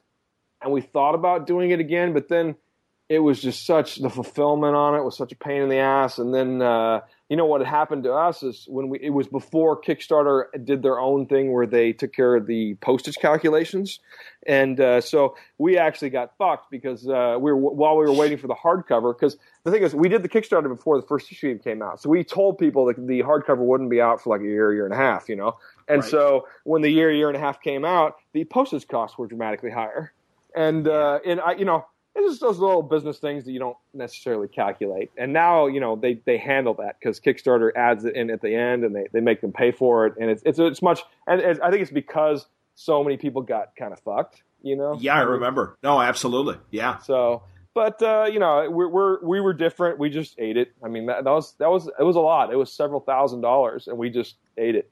I heard those kinds of horror stories from Palmiotti and Paul Jenkins and, and several others as well. So no, I, I can appreciate it.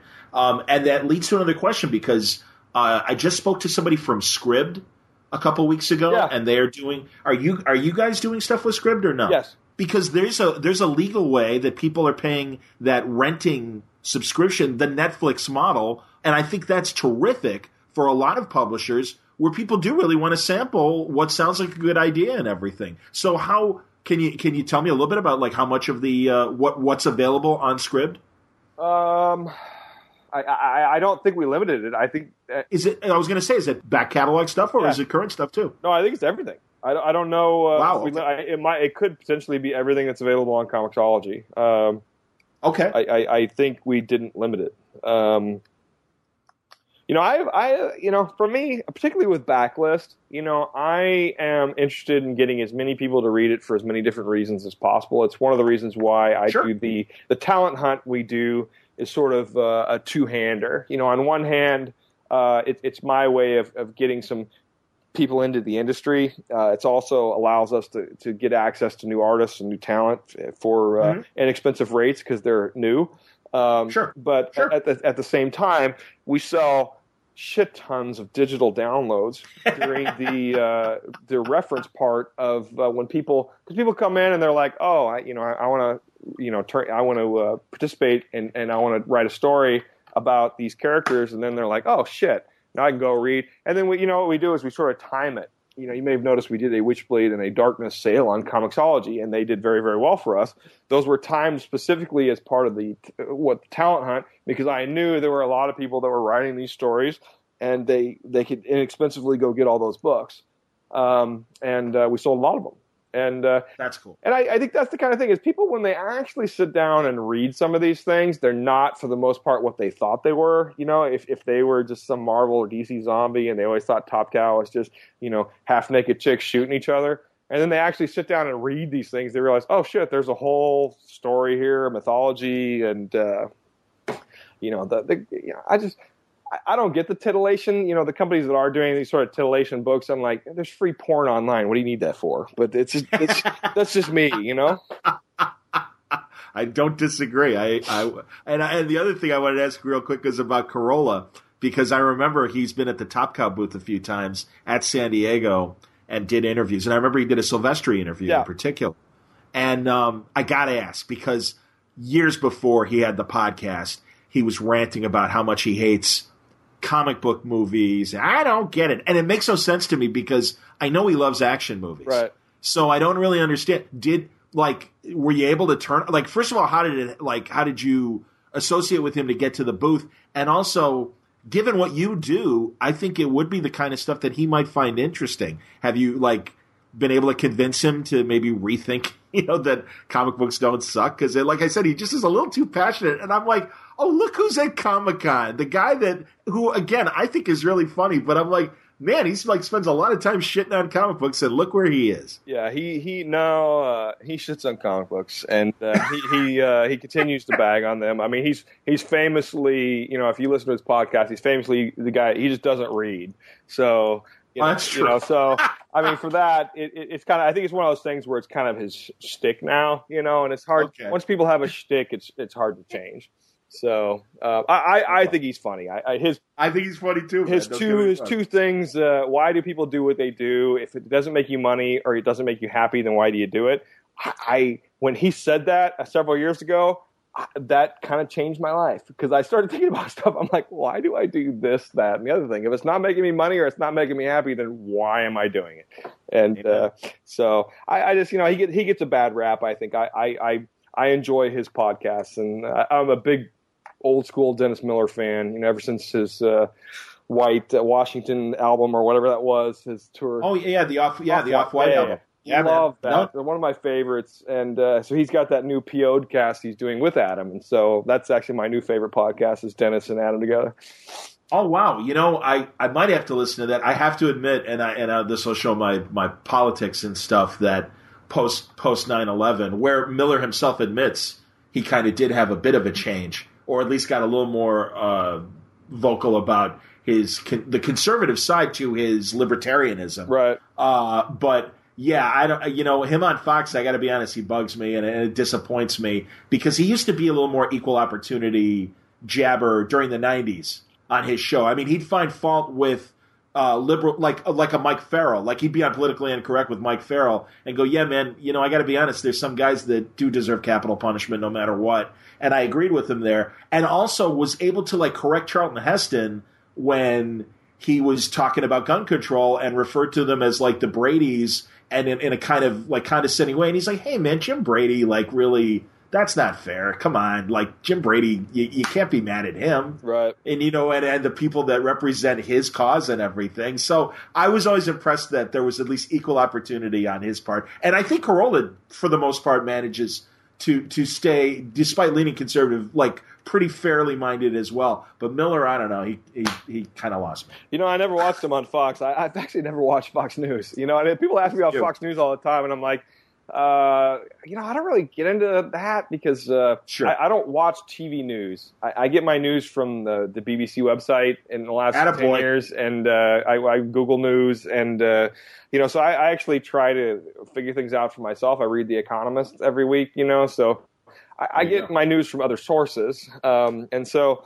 I, I, I, missed most of that. My my Dennis Miller, I knew him from the Off White album, from that Washington stand up sure. he did, and I just when he was talking about the quintessential thespian and stuff like that, I'm like, oh, this is like smart, you know. yep. And I, I, I respected in, that. So yeah, man, I saw him. I saw him in college uh, on tour, and and yeah, no, the the the HBO '90s show. I just that was like appointment television had to see that every every Friday night and everything. It was one of the best shows HBO ever did. Yeah. I just thought it was smart and funny and just fair. I really always thought ultimately, like when he dealt with like so, social issues, he just was fair. Right. But anyway, that's okay. But no, you're you are obviously a well read guy, and I think that's why it's uh, great that you are putting your interests in your books. And I'm glad you're doing it. And I'm glad that you you've found an audience and that it's uh, become a profitable venture for Top Cow and yourself and Mark and the others over there. So that's that's great. And and truly, uh, good luck with the tithe. Comes out on April fifteenth. That's tax day. Yes, sir. And uh, and then uh, you've got the uh, uh, Tales of Honor for uh, Free Comic Book Day as well in April. Yes. And and looking forward to the next think tank in um, in the like late summer, early fall. Yeah, we'll have we'll have more information on that, and and hopefully the TV announcement will actually be next week. So um, oh waiting wow. for, waiting for that. So should be some good stuff regardless, no, I, would I'd love to talk to you more down the road. So I'll I'll see you at San Diego. Are you going to be in Chicago at C2E2? I will not, but I will be because I'm going to the Middle East Comic Con, which I think is the same weekend. Nice. So I'll be in Dubai. So, but uh, yeah, I will be at San Diego. So definitely come by the booth. I absolutely will, Matt, and uh, I will. Uh, I appreciate your time tonight, and uh, look forward to future conversations with you. Awesome, thanks, John. Have a good night, man. And to wrap things up, uh, it's a pleasure to welcome Tom King to Word Balloon. Tom was on one of our uh, New York Comic Con uh, convention floor conversations. Uh, he and Tom Fowler worked together on Tom's novel, Once a Crowded Sky, and uh, Tom did the illustrations for that. Fowler, uh, King wrote the novel, and it's just been a long time coming. And I and I've meant to have him on sooner, but as I say, he is a frequent guest on Comic Geek Speak. Congratulations on the 10th anniversary of Comic Geek Speak. Uh, they just hit that mark last week, um, and uh, the, Tom is a regular guest. And I always feel like we share an audience, so sometimes I'm hesitant to have Tom on because he'll come on for a couple episodes, and uh, you know I'm like, all right, you know he's he's got his he's got his platform over there. So it was nice to find time where uh, Tom wasn't on with the geeks, but uh, could uh, make time to uh, speak with me. We get a bit of his back history as an intern at DC and Marvel back in the day, and uh, just his thoughts on where DC is today. So interesting conversation with Tom King to wrap things up on today's Word Balloon. Tom King, welcome back to Word Balloon. Good to talk to you, man. Dude, this is one of a supreme honor. I know this is on my nerd bucket list to be on this show. I cannot thank you enough for having well, you, me. You weren't you on uh, when we did the floor conversation with Fowler? I, I, have been on as a, as, but this is my first sort of interview. Like, yeah, I feel like you know, like this is like my WTF, my fresh air. This is I feel very like this is no, you don't understand this. Yeah, I appreciate it, man. Thank this, you. Honest, I'm embarrassed. I appreciate. No, this is one of the podcasts, and you in particular. That's I can honestly say changed my life in some small, bizarre way. Oh, that's very nice. Well, you you were the third comic book podcast, and probably like the fourth actual podcast I listened to, which was uh, wow. like ten. Yeah, so I started with Around Comics, which I still worship as a Hall of Fame comic podcast for me, and it's so sad that, that I can't Good be guys. around the bottom. Oh my god, I meet them and it's it's meetings just like meeting you. It's like meeting celebrities to me. I don't know, no, but like I, I appreciate. I spend nice. more time with them than I ever spent with George Clooney. Like I would brush my teeth to Tom Katers every single night. like that was like how I was like, I was like, oh, I don't want to brush my. Oh, so Tom. Did you listen to Tom versus the Flash and Tom versus Aquaman? The whole thing. Oh man, no. Tom Katers is the is the lost genius He's podcaster, hilarious. right?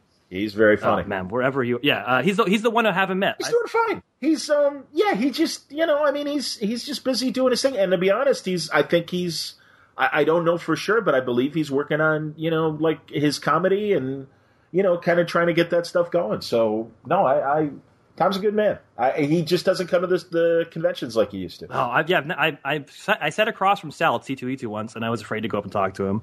And I finally did. No way. And I'm like, oh, I just want to introduce myself. I'm talking. And, uh, and and I met Neseman once drunkenly in a again at C2E2. We I, I was I shared a house with Neseman and Wood. All the eleven o'clock guys were there, and uh, Chris Campbell from uh, um, the Taylor Network and uh, and again Neseman he was like holding court with a like flask of scotch in his hand, and I was like, oh, I'm too tired. Do you know how many hours I spent listening to? uh, yeah, Round Comics was my jam, man. I used to listen to that, and then. Uh, and then I did iFanboy, and I got to be on that once, so I was sure. super excited. And then you were you Excellent. were the third, and I'm in good company. And uh, yeah, and I remember like you would cross over, like you would go on around co- comics every once in a while. And, yeah, both shows actually. Even iFanboy a couple times. Yeah, and it was like when like Leno sat down on Letterman. I was like, what is going on? My mind is blown. How get That's hilarious. Yeah, I mean, that's I was very excited. That's very fun. No, we you know um, years ago because you can throw in uh, Norton and the Crank's uh, show, the Crankcast. We did that 24 hour podcast where we all went to Dark Tower, yes. the, the store that um, Around Comics used to broadcast from. Did you ever hear that? Have you heard the 24 hour comic podcast? I listened to pieces of it, not the whole thing. Okay. Yes, but yeah, but well, that had an effect on me because that was the first time I did Crank and Mike. And then Crank, through him, was how I knew about Tim Seeley, who is now my writing partner on Grayson. So it's like a very small little podcast world that's still affecting me. It, it's all true. And I, and I absolutely, I was going to get to the Seeley connection because Seeley even did an hour interviewing I forget which horror film director. that sounds like which honestly and and I've been on Seeley's case ever since of Jesus, you've got to do a horror podcast because he does, he really does know everybody and has that encyclopedic uh, knowledge of the horror genre. And, you know, and he, he knows he, he's friends with all the Troma guys. And, you know, he's, oh, John, meet Kevin Grevioux. I'm like, holy cow. No, I'm, uh, it was, a, it, that was really fun, uh, that 24 hour podcast and now it's like when we had good people on, and I even like I, I emailed Bendis, and I'm like, "Hey, what are you doing at three in the morning?" He's like, "I'll be up." and it was me and the Around Comics guys talking to Bendis for an hour, and that was fun. Oh man, dude, that yeah, that takes me back. Yeah. So I should see if that's still on iTunes or not. I'm not sure, and I'll ask Crank because if if anyone still has the the files, Crank does.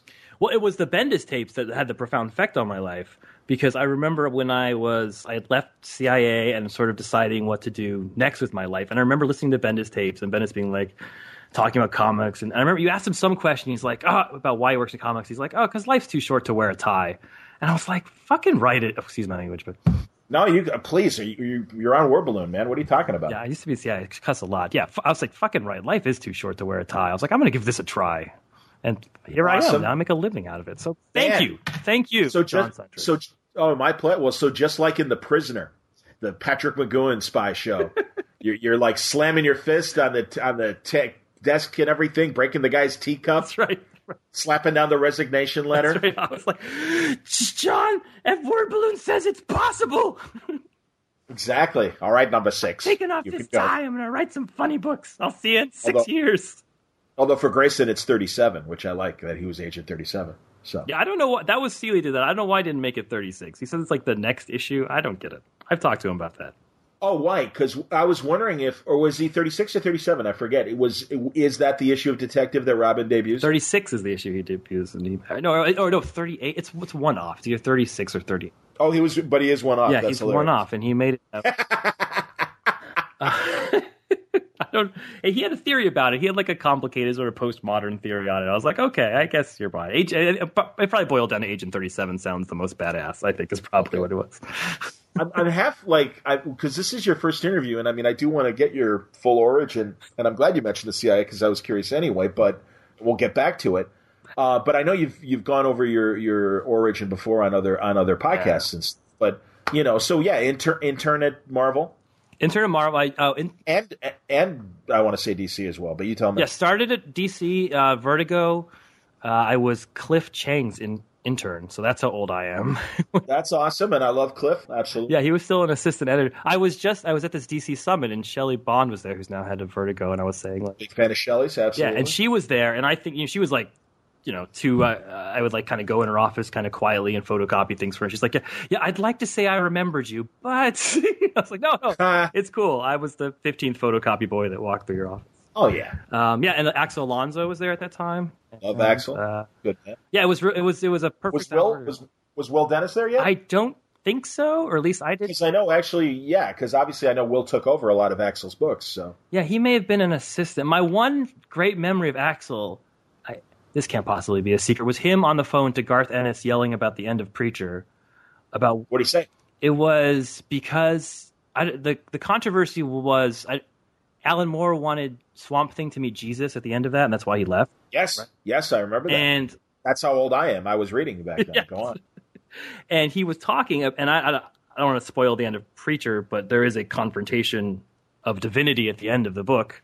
Yeah, and they were talking about sort of that confrontation and how to avoid this Alan Moore meeting Jesus on the page problem. And I remember like being he like him like being like heatedly on the phone, being like, "Look, we can't do it. You don't know what happened with Moore and Jesus." I was like, "This is the craziest conversation anyone's ever had." That's awesome. no, you know it's it is it's stuff like that, and yeah, well, you know, let's we could bounce all over the place because, um, yeah, well, we'll come back to it maybe, but yeah, the perspective of the way things were then and the way things are now, because I am interested too in uh, what you experienced at the at the talent summit. You were at the DC summit. Oh yeah, crazy. Oh, so yeah, you know, but no, we'll stick to this. We'll stick to the past right now. Oh, all right, yeah. Because we want to, we want to, yeah, we want to compare. We want to compare. Uh, we'll compare and contrast when we learn more. so, so then you went to Marvel. I went to and Marvel. You were Chris, Chris Claremont's assistant. I was Chris Claremont's assistant. Um, I d- don't tell my bosses at DC, but I grew up a bit of a Marvel fanboy, so that was kind of. I know they're prob. Was there a corporate? Was there a corporate difference between the two? And because in my dealings with them early on you really got like okay, DC was the the button down suit uh, place, and Marvel was a little bit more of the clubhouse. Back in my current, you know, my ten years. Go on. Yeah, I mean, this was the late '90s. It's funny because the uh, the boss in charge then was Bob harris who's now my current boss right. at DC. So it's, it's all right. come full circle. Um, and this was right. I remember very specifically, like, because t- I wanted to work in comics. I was graduating from college, and uh, and I was like, how do I get a job? And like, I remember just everybody being like, comics are dead. It's a dying industry. Marvel will be will be bankrupt next year. Right. Go, you know, sell paper, sell encyclopedias door to door, kid. you know, I was like, oh, okay. I'll go join the CIA instead. It was, yeah, it was this ridiculous. yeah, fine. um, and so, uh, but yeah, there, I, my favorite example of the corporate culture, the difference. I remember this very specifically is is DC. I was like, you got to check out the DC library. I was like, oh, cool. So we went down. and There was like a librarian who looked like right out of the guy from Sandman. You know, he was like very like formal and he's like here's the thousands of books and the ancient the traditions and it was like all lockers and you go into some place and you get a card and they take pictures of you and then at marvel one of my jobs was like i was a continuity reviewer. I would see if, things match continuity. So i'd be like i better go to the library and look up who submariner's mother was. And the library was like it was basically a broom closet you know, you just opened it up and it was just a bunch of poorly shelf shelf books that um they were just comics that were had been stapled together with a with a copy and there was copies missing everywhere and they went you know there was a big recent gap and there were huge gaps there was nobody manning it and there were just books scattered all over the place. I was like, this is that's pretty telling let, of the two companies. Let down, man, massive. Hey, and I and I don't even know if you know, but you were at the summit and maybe it was brought up or anything like that. Like, yeah, that hard library of hard copies of stuff like is that staying in New York? Is it moving to Burbank? Because the guy Art and Franco were even telling me they've been in the archive and everything. Yeah, the DC library is huge. Oh, they showed us. We took a tour of the new Burbank building, which okay. is awesome. It looks like it's something out of the crazy future. Um, and they have and then and we like toured the library and it's just as huge and the librarian looks exactly like he uh, he's still the Sandman librarian. He's probably that same guy. Oh, that's uh, cool. And yeah, he's just like a super eager and he was taking out books to show. He took like this book of old like Kanigher Wonder Woman he put on there and we all started laughing and he showed us pictures of because Paul Levitz was there because he's um he's writing the new Doctor Fate series. Yes. And uh, and he showed us a picture of Paul Levitz at 17 like we've just hired this crazy young intern. Paul That's awesome. Super embarrassed. Well, did Bob come? Did Bob Wayne come? Because I know he's not making the move, but I wasn't sure if he, he, he was on the trip or not. Nah, he wasn't there. They they they just hired the guy from Archie to um to do stuff. Yeah, it's sad. To do Bob Shepard. Yeah. Yeah, I don't know. I, I so yeah, not Segura. I, I and Alex was PR. He wasn't Bob. Uh, yeah, or yeah, yeah. I I don't know exactly how. Yeah, I I met Bob at um, this is wow, this is way inside baseball. but in case no, you know, no, actually, Bob Wayne, regular on Word yes, Balloon exactly, for, right? for quite some time. So no, I, the Word Balloon listeners do know Bob Wayne, and Bob's part of the industry. And no, this transition is interesting, and I am curious. So if you don't mind, uh, yeah, I think Bob's retiring, as far as I know. Um, I yes, met yes. him. Oh no, he absolutely. Yeah, is. I met him at uh, I met him at San Diego last year. He introduced our panel and said Grayson was his favorite book. So endorsed. Oh, that's really nice. Endorsed. I mean, he, he was that's fantastic. he was probably lying, but just to, to, to take the effort to lie to me, I appreciate it. Right? Like, I don't believe the man who wrote Time Masters would lie. no, he's a really, really good guy, and I know he's an incredibly good ambassador to comics, not only publishing but also in his days in the direct market. Nice things will be said when his final, whenever his last day is. Real good guy. Yeah, I did a panel and I was on it with like Geoff Johns and Paul Levitz and a ton of people who I probably stood in line to get autographs from. And he like greeted me and made me feel comfortable and home. I was like, oh, oh, thank God, because I was so freaking nervous. So yeah, Awesome. I had nothing but love for the dude. That's cool, man. Did you have some intern Marvel uh, stories uh, for us? Uh, intern Marvel, but my uh, what intern Marvel stories? I, I've been working for Chris Claremont and his Fantastic Four days, and I mean, basically, my job was um, Chris at the time was something I think he was called a creative director or something, and he reviewed every script that came in, and and sort of put his fingers on it and, and said, you know, good or bad, and then people chose to ignore him or not. I, I bet people were fairly annoyed being a writer now, but at the time it seemed very cool. Was it wait to to like submissions? Like was he kind of checking out the new people, or was he like in like uh, overseeing the line? both. He did both things. So we sort of we, we it was it was actually from story point of view very influential on me because what we did was I read every single script that came into Marvel at that time, and it was it was a transition period because it was still the old Marvel style guys were still there, but really, I mean, people forget how revolutionary um, Kevin Smith was in the industry because he had just started his Daredevil run, and that changed everything in Marvel basically behind the scenes because he wrote full script and he brought in this sort of movie aesthetic that um, that that next generation of you know Bendis and Millar and uh, uh, ran with and, and, took it a whole different direction. And that's right when I was there. I was reading Kevin Smith's scripts. Um, the only the only moment I remember is in that last issue when Kevin when Spider Man and Daredevil are having like this romantic moment or having this like nice moment on the part. He wrote in the script. He's like, and then they start kissing, and he got like so detailed in, in terms of them making out. He's like, no, I'm just kidding. And he. Um, but but, Wait, yeah, but so, so, so that but, was but prior but prior to Kevin's script, everybody else really was still doing Marvel stuff. well, it depended on, but a lot of people. I was still reading Roger Stern. I remember Roger Stern's scripts Sure. were very, um, like just like two pages of plot. It was amazing that anyone could write. I, I remember John Byrne's scripts were he would write all the panel breakdowns and no page breakdowns. I can't imagine writing like I write. I'm a crazy writer. I, I, I do full scripts and I'll even do layouts in my scripts. Um, okay. I can't imagine writing the way these Marvel writers would write, like Howard Mackie and those kind of guys who would just they would, they, they would literally put a plot on a page, and then the artist would draw it, and then they'd go in and They dialogue. they dialogue it, and um, and also oh, and I I remember you'd start to see through the Marvel because they had a pattern back then of how they would all would write, and it, and it started to manipulate the scripts, which I think eventually they broke. But the pattern was there had to be an action scene to open the book. And then you had an explanation scene, and then an action scene, and it sort of took place like that. So every book would be a backwards book, because they had to start with an action scene and then explain it. So it would be inevitably like action, action, action. All that was just a flashback to, to what's going on here. So like every book was told in this weird time jump style. And once you sort of saw, you sort it was like seeing the Matrix. It was like you saw started to see the code behind the books because I read every single book that came out. Did that influence uh, the Grayson Futures End uh, issue? Oh yeah, but I mean that that's also influenced by. I mean, I I stole that from Peter David. I mean, I mean, uh, no, I mean, I totally created that. I wrote No, I, well, yeah, not no, not the first back. What are you talking about? Seinfeld, the Indian episode where they go to India Exactly. and everything. so yeah, no, I understand, but I, I'm just yeah, I was wondering. And also, you you played with time too when you're in the Time Warp uh, special for Vertigo. Yeah, I, I mean, but both those were. If anyone, my Futures End Grayson issues written one page at a time backwards. Yeah, I, Yes. um, if you uh, Peter David wrote one of my favorite comics of all time, which is I think it's Star Trek Annual number three or something like that with Curt Swan on art. I have a page of it on my Um, wow! I know. Oh, it's it's it's a Scotty origin story. It's written backwards, but it's not it's not page turn by page turn, but um, it has you know a few pages in each one. It sort of starts. Sure. Scene, scene by scene. Yeah, yeah. Scene, and it starts with Scotty Young and his wife, who you never heard of, has just died, and he gets the news, and it goes back and sort of explains their whole romance, and it's really sort of touching.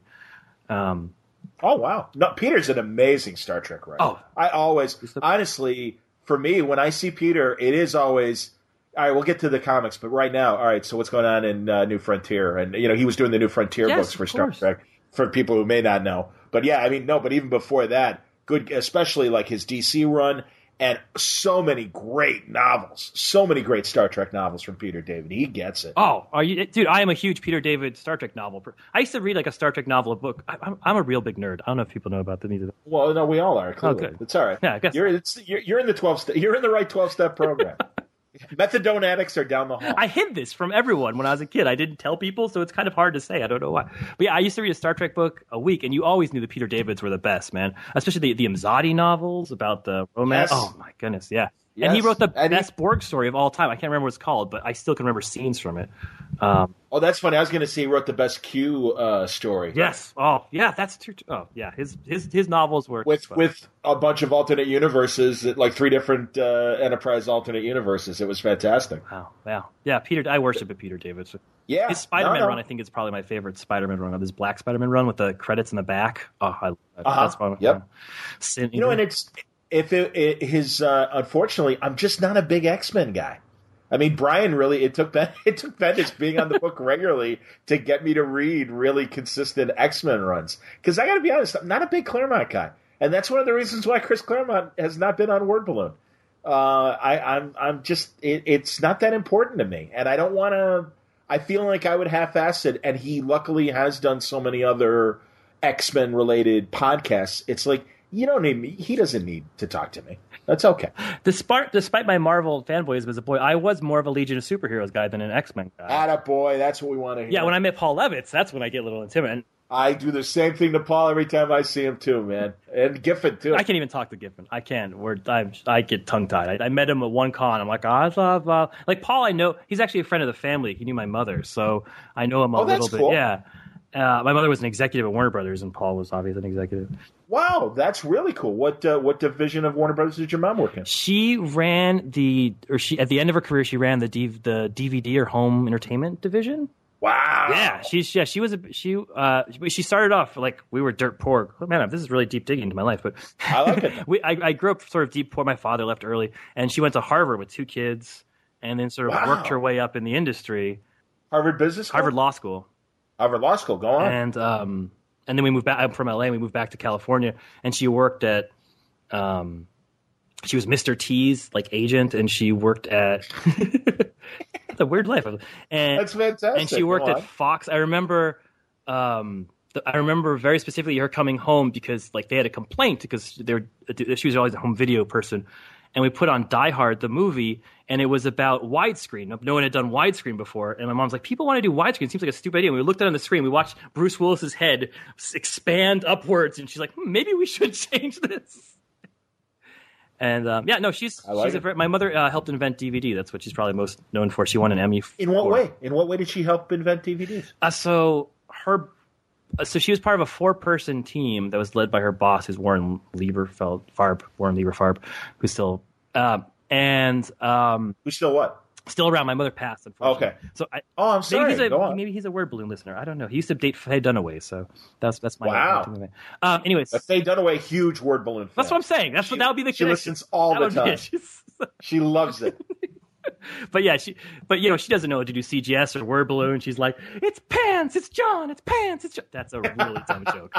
that was a, That's China, a horrible a Chinatown joke. reference. I knew exactly where you were going. With. Um, uh, so so wait so you, yeah so how so your mom's working for for Lieber so, yeah, so, Lieber, so she worked at the Warner Home Video and I mean it was at the, t- the time of laser discs and when CDs came out it was an obvious idea to do a movie on uh, disc and that her team sort of led that way and they worked with a with a team of Japanese uh, at Toshiba.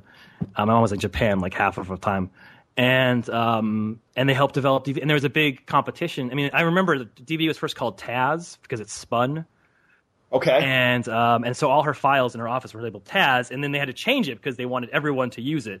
They were going to make the type because they owned all the Warner Bros. owned all the copyrights, and so they were going to um, give them to everybody for free, so everyone would use them. And then they had to change the name. And my mother came home with like the names of what it should be because the obvious name was VD, but you know they couldn't make it right. So they're like, like oh, okay. And she had like the, the logos, and they're like, and we're like, how about DVD? And she like showed it to my brother, and I were like, yeah, that could work, and took it back.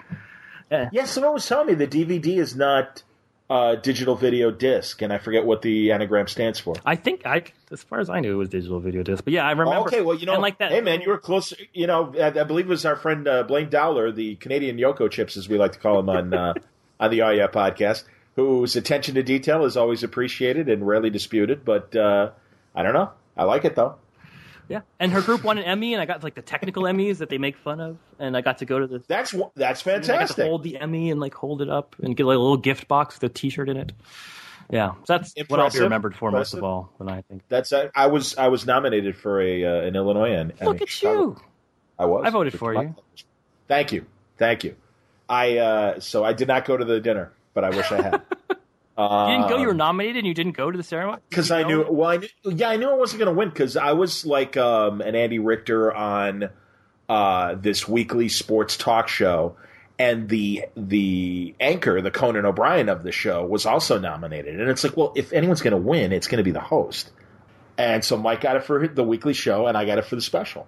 You get, and I'm like, you know, the weekly show's going to win. So yeah, so I have a certificate didn't nominate they, uh, Emmy didn't show know, up. Too cool for the Emmys. Oh my goodness. So well, well, but also you had to pay like for your. uh It wasn't free. It wasn't free. Yeah, that's the yeah that's the dirtiest trick. It's like, well, of course you're coming to the Emmys, and of course you'll pay uh, two hundred dollars to come. And I'm like, but I'm nominated. They're like, yeah, we don't care. Like, what do you think? This is the Oscars? Ha! This is the Chicago Emmys. Are you kidding me? Both of the clown emceed one year. So so did that because your mom worked in you know the entertainment industry? Did that lead you in any way to writing and all? Uh, let me uh, absolutely opposite direction of writing. My my mother, I grew up in sort of a Hollywood environment, and my mom's opinion uh, was that you become a doctor and a lawyer, you don't go to Hollywood. Basically, I mean, okay. she's wonderfully encouraging. She always is like, she knew I loved comics. I remember saying specifically when I was in high school, like, I want to write comics. Like, if you want to write comics, you got to get good grades. And like, I was like, all right, I'm getting good grades. But she was just of the opinion that like, to win in Hollywood was basically winning a lottery, and you couldn't sort of work hard enough to climb that ladder. Like that wasn't sort mm-hmm. of in her DNA. She, I mean, she was she was the grandson of Jewish immigrants, and you know they had that sort of that, that third that that generation that she's from is the doctor lawyer generation, and then the generation I'm from is like the we'll fuck up the legacy generation. like it's like the immigrants and then the actual people who open the business and the doctor lawyers and the, the fuck offs and that's where I am. Yeah, the slackers. The slackers. Exactly. Yeah. So I'm the so so she didn't and my brother is a music wanted to be a musician and so she was just like no go to law school become something with your life. Uh, don't become another waiter who wants to be a screenwriter who wants to be. A... Understood. I understand. Uh, so uh, so why law enforcement and why the CIA?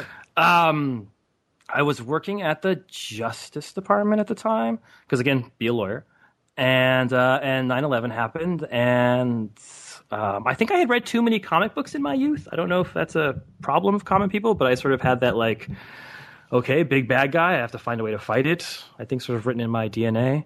And so um, after 9/11, I just volunteered like a million other people. That's to, terrific, man. Absolutely, no, that's wonderful, and that's the kind of story I was hoping to hear more of and forgive me I'll, of my two seconds of politics, but when Mr. President Bush said go out and shop, instead of instead of no, you know, hey, let's let's all try and like get together and and you know make a better country and stuff like that, or and protect ourselves or whatever. Eh, yeah, that just kind of bugged me, and I'm like, oh, that's you kind of missed a good opportunity for some good national service and then get people inspired to truly want to make a difference. So good for you, man. Yeah, I, I mean, I don't. I'll tell you, it's absolutely nothing special. I mean, I, people tell me. I remember like comics ruin you, or comics give you bad morals or violence and stuff. Comics like made my moral universe. Like, and I still think there's a responsibility to all comic creators of like when I grew up, like there were bad guys and there were good guys, and you wanted to be a good guy.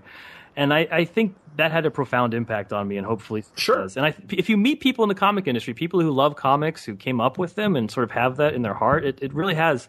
Um, it, it, makes for a lot of good people if you if you if you spend your life reading about the Avengers conquering forces of evil. I really th- do think it's underrated as a moral compass. Sure. No, and I would agree with you absolutely that yeah, there are clear cut good guys and bad guys, absolutely, and the the goals and the and the uh, stakes are very clearly laid out for a kid to appreciate, and yeah, that's good. Yeah, be, that's all right. You want to be Captain America.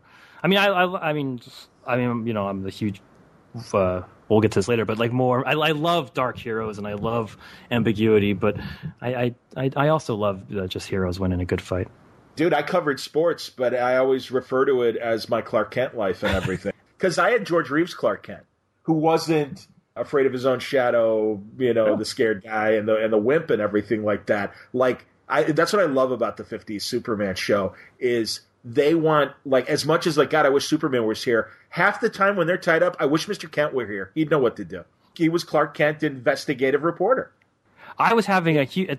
Uh, this is the Bat Summit, but like a huge argument with with creators of whether Clark Kent could take down Batman, which seems like an absurd proposition. Take down in in what? Well, I mean, everybody knows Bruce Wayne could take down Superman, right? Like that's that's kind of an accepted lore at this point after Dark Knight. Well, yeah, well, that Batman would find a way to yeah. Def- you know, disarm or, or, or neutralize Superman. Yeah. Okay. So the question is, could Clark Kent do the reverse? Could Clark Kent find a way to disarm or beat? If if Superman didn't have powers, would he stand a chance against Batman?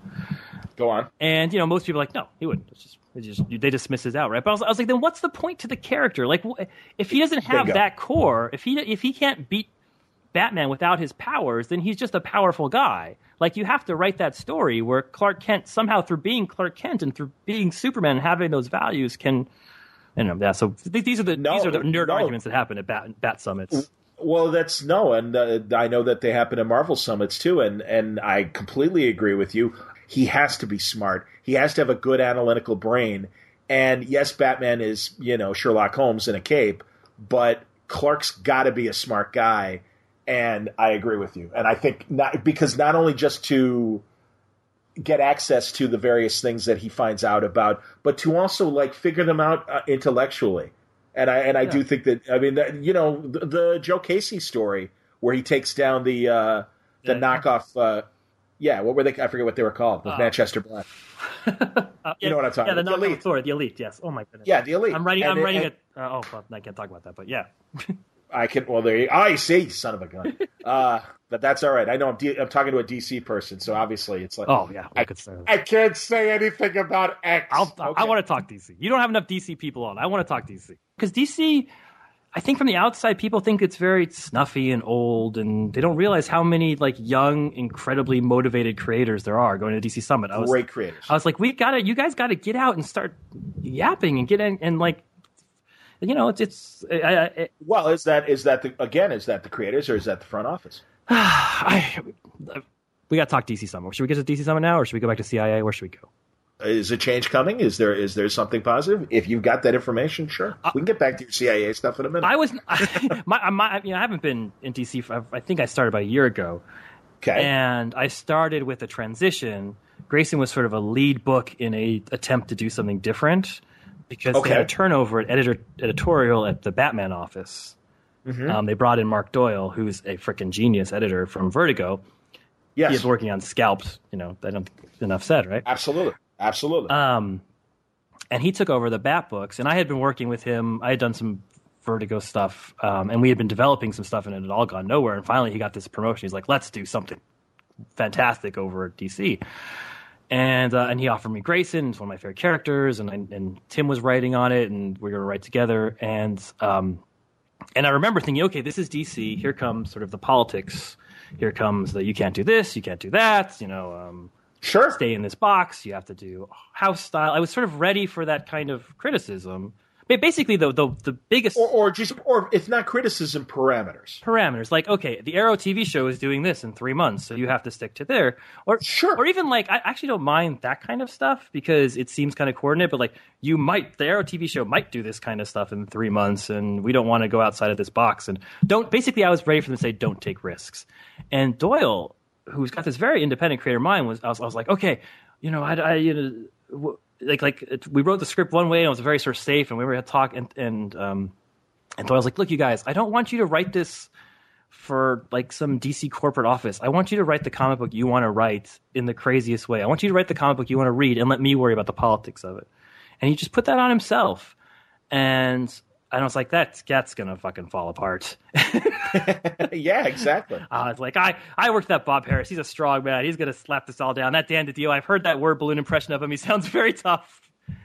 All right. And um, I don't like this. You're gonna change everything. I don't like it at to run all. this by a market. And it, it, it turned out to be absolutely true. And then my first, I did Good. um, San Diego, and both Bob and Dan pulled me aside, and they're like, "Yes, you take more risks, do crazy stuff." That's what they both told me to my face. I met. We had a Tim and I met with Bobbie Chase and Bob Harris, and they were so nice. And I'm sure I will will change my tune and be a bitter, horrible comic creator a year from now. You can interview me.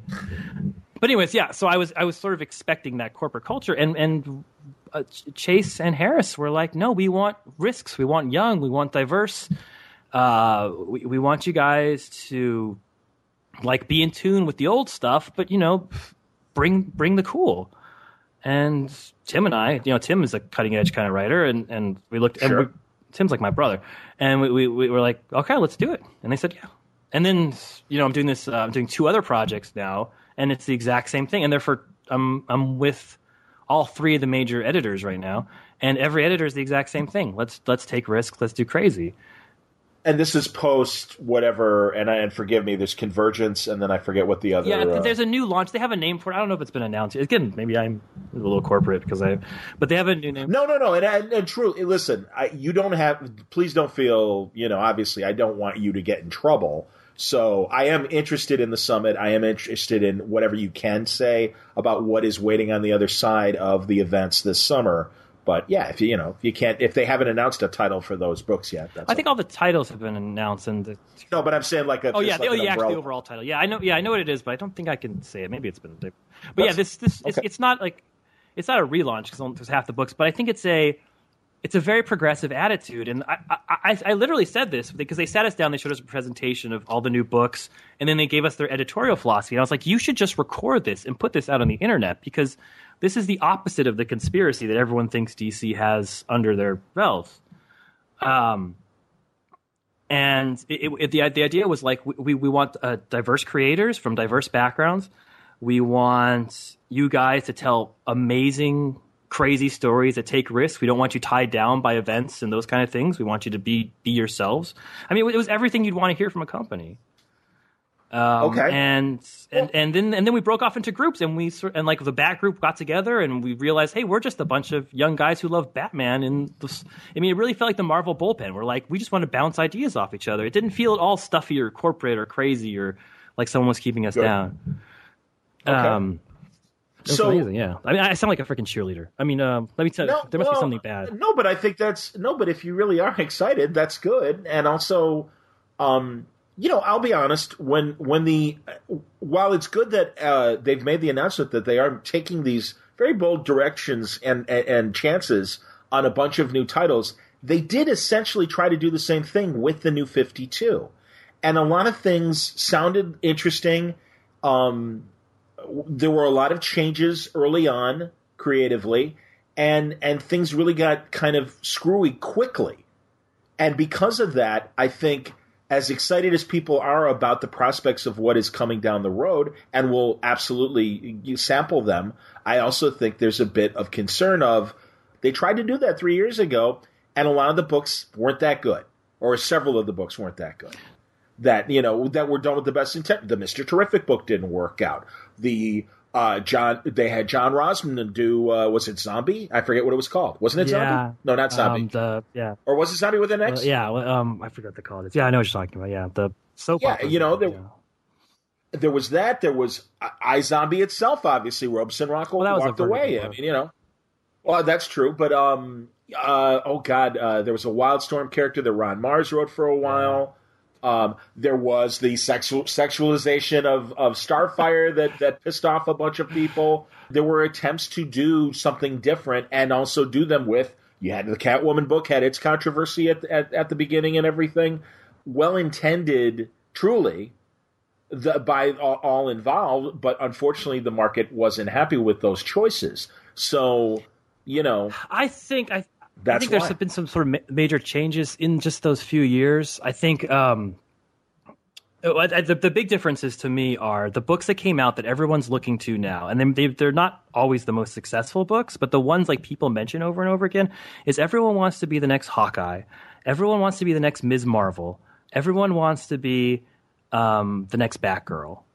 Uh, and Yes. God, hope someone's saying Grayson, but but Um, hey man, no, I go on because I do think that you you guys are in a special place. But go ahead, and then I'll tell but you. th- those being like i don't think we didn't have those models back then of success and how th- that audience could come to the books and i think the audience has evolved even in the last few years and you're seeing this in television with the success of more diverse shows and more interesting shows and the developments i, I think the audience is in a different place than it was in 52 or i, I don't think the audience that's the wrong thing to say Well- the, the the the powers that be have recognized that the audience is at a different place. That's a better way to put it. Okay, and and I would agree. I would absolutely agree with that. And I and I'm glad that the uh, powers that be recognize that the audience is in a different place. Um, I also think, and maybe it will be proven by what you're telling me and what they actually show us. But it it seemed very obvious that just like you were fearful of the attitude when you were entering into Grayson, that wasn't a reputation that came from out of nowhere it seems like DC is like, hey, we, we want to change and make it better and, and give more fresh, exciting books. And again, that's why I do think that there's optimism and interest in what's coming. But I also think it's like, okay, but you're still going to have to show me. They're going to give an honest chance with a lot of these uh, books that have female characters in the lead. I, I hope that these books can last longer than eight to 12 issues. And that's not just a woman's book. That's any new book where they try something new and really talented people, men or women or of all colors have failed with good quality books that the publisher has decided, yeah, but this book costs too much to make and it's not making enough back. We're going to have to cancel it. That's a business decision but they have to also know that, like you said, they need to appeal to this new audience. And I, I hope that they know, you know, and I hope the audience responds as well. They, the tough news is it is a different world. I, I, I'm sure you're reading more image than you ever have. Yes. I know I am. I know that a lot of this new audience comes from that background as well. It's pretty obvious. So it's a question of the, the, the powers that be being willing to let their book gestate and, and find its audience. Um, I know DiDio's even said on record that a lot of these books, I think, are guaranteed at least, I think he said 12 issues, if not 18. Woohoo! I can't remember. Sweet. Yeah, I know. I hope so. No, and honestly, Tom, I, I, I, I appreciate your point of view because you're you're obviously dealing with it from a creator standpoint, and and you know my my editorial isn't directed at you, but it is this kind of question of I don't know. I, I, I hope so, but I'm saying it as a reader. Put your money where your mouth is, and let the audience find this book, and also realize that it is a much more diverse and spread out audience. And yeah, maybe maybe the days of the consistent, you know, high five figure or six figure book might be over, and maybe eighty thousand is the new top selling number for barring a Batman event or a, or a big, you know, a big wide, you know, line event or something like that. I don't know. Uh, well, uh, let, let me tell. I, let me answer this with a story. Um, just because I, I mean, it's just, just for me to keep rattling Sure. about being like this. I, but okay, so I, they came to me with a project for Omega Men, and it, I don't know if people know what Omega Men is, but it's an old '80s property, Oh no, we, that's on the list to talk to you about Omega Men. Go on. and uh, it's basically rebels against the Empire. Um, uh, and they came to they they pitched it to me the day the weekend Guardians of the Galaxy came out. I was like, I get it. You know, you just we want DC Guardians of the Galaxy. You want to make a six hundred million dollar movie. I was like, and you want me to write just the, the the DC version of the Marvel book. Fantastic. I was like, I will take that gig any day of the week. And I pitched them basically DC Guardians of the Galaxy. I'm a huge, as, as every single creator is, um, fan of uh, Silver Age. So I, I got like a bunch of like little Silver Age, got some you know Atomic Knight mixed up in there, and and I you know got a Legion character, and I you know like a ragtag group of rebels get together, and it's kind of funny and blah. And I pitched it to them, and I got a call back being like, "You just pitched us Guardians of the Galaxy in DC." I was like, "Yeah, isn't that what you want?" Like, no, no, no, no. We want something crazy. We want something totally different that comes from your experience as a CIA officer. We we we want you to, to deal with what actual rebels are like in the field, people who are actually being oppressed um, by horrible regimes and have to go against that. We we want your take on that instead. I was like, no, don't wow. don't. Are you sure? I mean, you, this is it was the weekend Guardians of the Galaxy came out, and they're like, yeah, and they rejected the pitch. And I went back to them with a much more grounded in sort of my real experience and a much more risky pitch uh, with with the characters and sort of where they were at. And and they said, yes, this is what we want. And that's how Omega Men got born. It, it, it, I mean, that, that's not.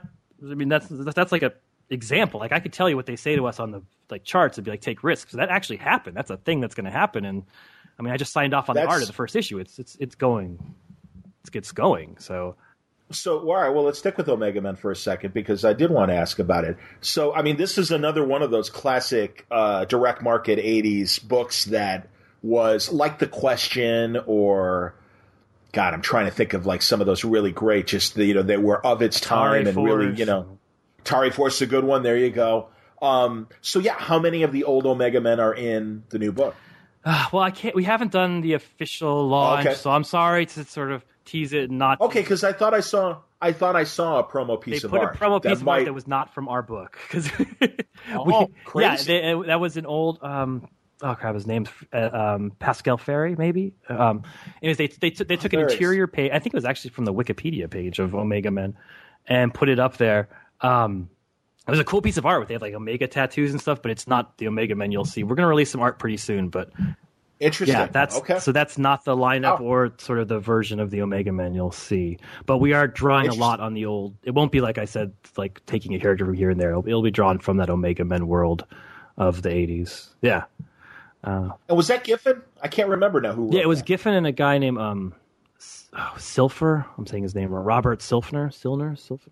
Okay. Did you have a? I mean, like you said, you're afraid of Giffen, but did you have a chance at all to talk to Giffen? I no? did. He wasn't at the summit.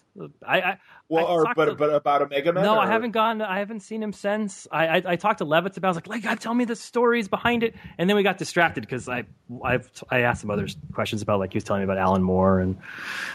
so. I'm, I'm an Alan Moore junkie. If you read my stuff, you probably know. But uh, I do know. Um, and he was telling me about like um, uh, what's it called? Uh, Twilight of the superheroes and like the meetings. I was like, oh my oh, god. Yeah. I love that online. I love whatever you know is online in terms of that story. It sounds oh, amazing. So, yeah, it's so it's so and it's if if anyone hasn't read that, the Twilight Superheroes, it's like a it starts with like a five page lecture on how to do a, a crossover correctly. Like just read that for that. Just the, the amazing insights he has, and like the subtle backslaps at Marv Wolfman for writing Crisis. um, Hilarious. That's awesome. Um, so yeah, no, that's like so we got distracted. So I never. Yeah, uh, it was written by a guy named Ross, uh, Robert Silf. I'm gonna say it pronounced. He, he's actually in, in, bad shape now because he was in a car accident. So uh, I feel uh, so I can't tell. He's around, but um, he's in a car accident. And uh, he wrote the first 13 issues. And yeah, it was. It's a very bizarre series if you read it now, read it through. Um, it's probably most famous because it features two Alan Moore backup stories in the la- in the okay. later issues. Um, so if you buy any like Best of Alan Moore, you always get two Omega Men stories. So if you've seen like the Spider Guild story or the oh, um, those are Omega Men stories. I didn't realize that. Wow. No, that's really when I got back to the direct market was as Omega Men was winding down, and I remember at least in my store, uh, this is Bloomington, Illinois, but yeah, they were like incredibly like, no, it's a really cool, very you know not a normal sci-fi book, and they're really interesting characters. And then, of course, certainly uh, when they were brought back in uh, Rebels and Legion, you know, it. I I've always had a slight fascination with the Omega Men, and was happy to hear that you were getting it. I know you're a good sci-fi fan and everything. Yeah, so. it's a very odd series because it's you can tell there's like a tension between. It's one of those series you read and you read the tension in it. It's kind of like reading like late F. Scott Fitzgerald, where you kind of can read the the alcohol on the page because okay. um, and because c- like it starts off with a very sort of cliched like Tigorr has a fight with Primus over who will control it, and Tigorr Ty- and Primus is and, and Tigorr's like, I'm gonna fight the rebellion instead of you, and then he's like, No, I'll fight the rebellion. Tigorr wins the fight and goes on and fights the rebellion. You're like, oh, well, this will last a while. And then like in the fifth book, he wins the he wins the fight, and you're like, well, you still have 40 issues to go, and you just beat the the Empire. What are you gonna do? It's a very and you can tell it like sort of wasn't supposed to go there. And then like Lobo's introduced, and that becomes a bizarre subplot. Yes. And then uh, yes. and then issue I think thirteen, um, the head writer leaves, and he writes like a you know, go not a go fuck yourself letter, but basically a I had disagreements editorial. I don't like this, and right. they published it in the issue. I remember. No, this is the thing exactly. Man. And then Doug Moench takes over for a while, and then they got the, the letter was Todd Klein, who's the, probably the greatest living or the greatest letter of all time, and then he takes over writing duties for the last like twenty issues. So it's it's very it's a very interesting run, and the behind the scenes must have been crazy. Wow. Uh, I, I, know way too much about the Omega Man. No, that's cool, man. Uh, no, that's that's interesting. No, but you know, honestly, it's and, and again, not, not knowing what is coming and and how these events are going to shake out, and to what degree, uh, any level of if not continuity alignment and how each book might impact each other or anything like that. Grayson, it seems on the surface, can operate outside of the DC universe, despite the fact that you are still able to throw a bunch of DC Universe people in Grayson and still have it feel like a DC Universe book. That was my concern when it when it first was announced that if Dick was going in, you know, in the cold yeah. and then going to be a secret agent, it's like, all right, well, like does that mean that he's not going to, you know, have connections to the DC universe? Because it's always been fun watching that first wave of sidekicks grow up and be their own heroes now. And and you know, Dick obviously is is the best example of that and should be. And it, on the one hand, it is great that he gets his own series, but you know, I I know in my conversations with Geoff Johns and stuff that uh, just like everyone in the D- if there's one guy that is universally loved by the DC universe, all the heroes, it's Dick yeah. Grayson. Everybody loves Dick. And it's like, and you know, and then it sounds, it sounds dirty when you say it that way. Everybody loves everything Dick. about Dick you always know? sounds dirty. It's true, but and that's but that's the great thing about him, and also supports the dynamic between him and Bruce. Is that yeah, you know, it's like all right, Bruce is an ass, but we all have to deal with him because he's the best. Meanwhile, it's like guess what? Dick is awesome. Everybody loves him, and you know, and he's great. and that's you know, and that's why the times in the right hands when he gets to be the hero and and truly solve the problem and stuff like that. We're all like, yeah, that's great. Of course he did it, man. He's he's like going to be awesome. Yeah, I mean, that's when we got through the ass- assignment for the, the the Grayson thing.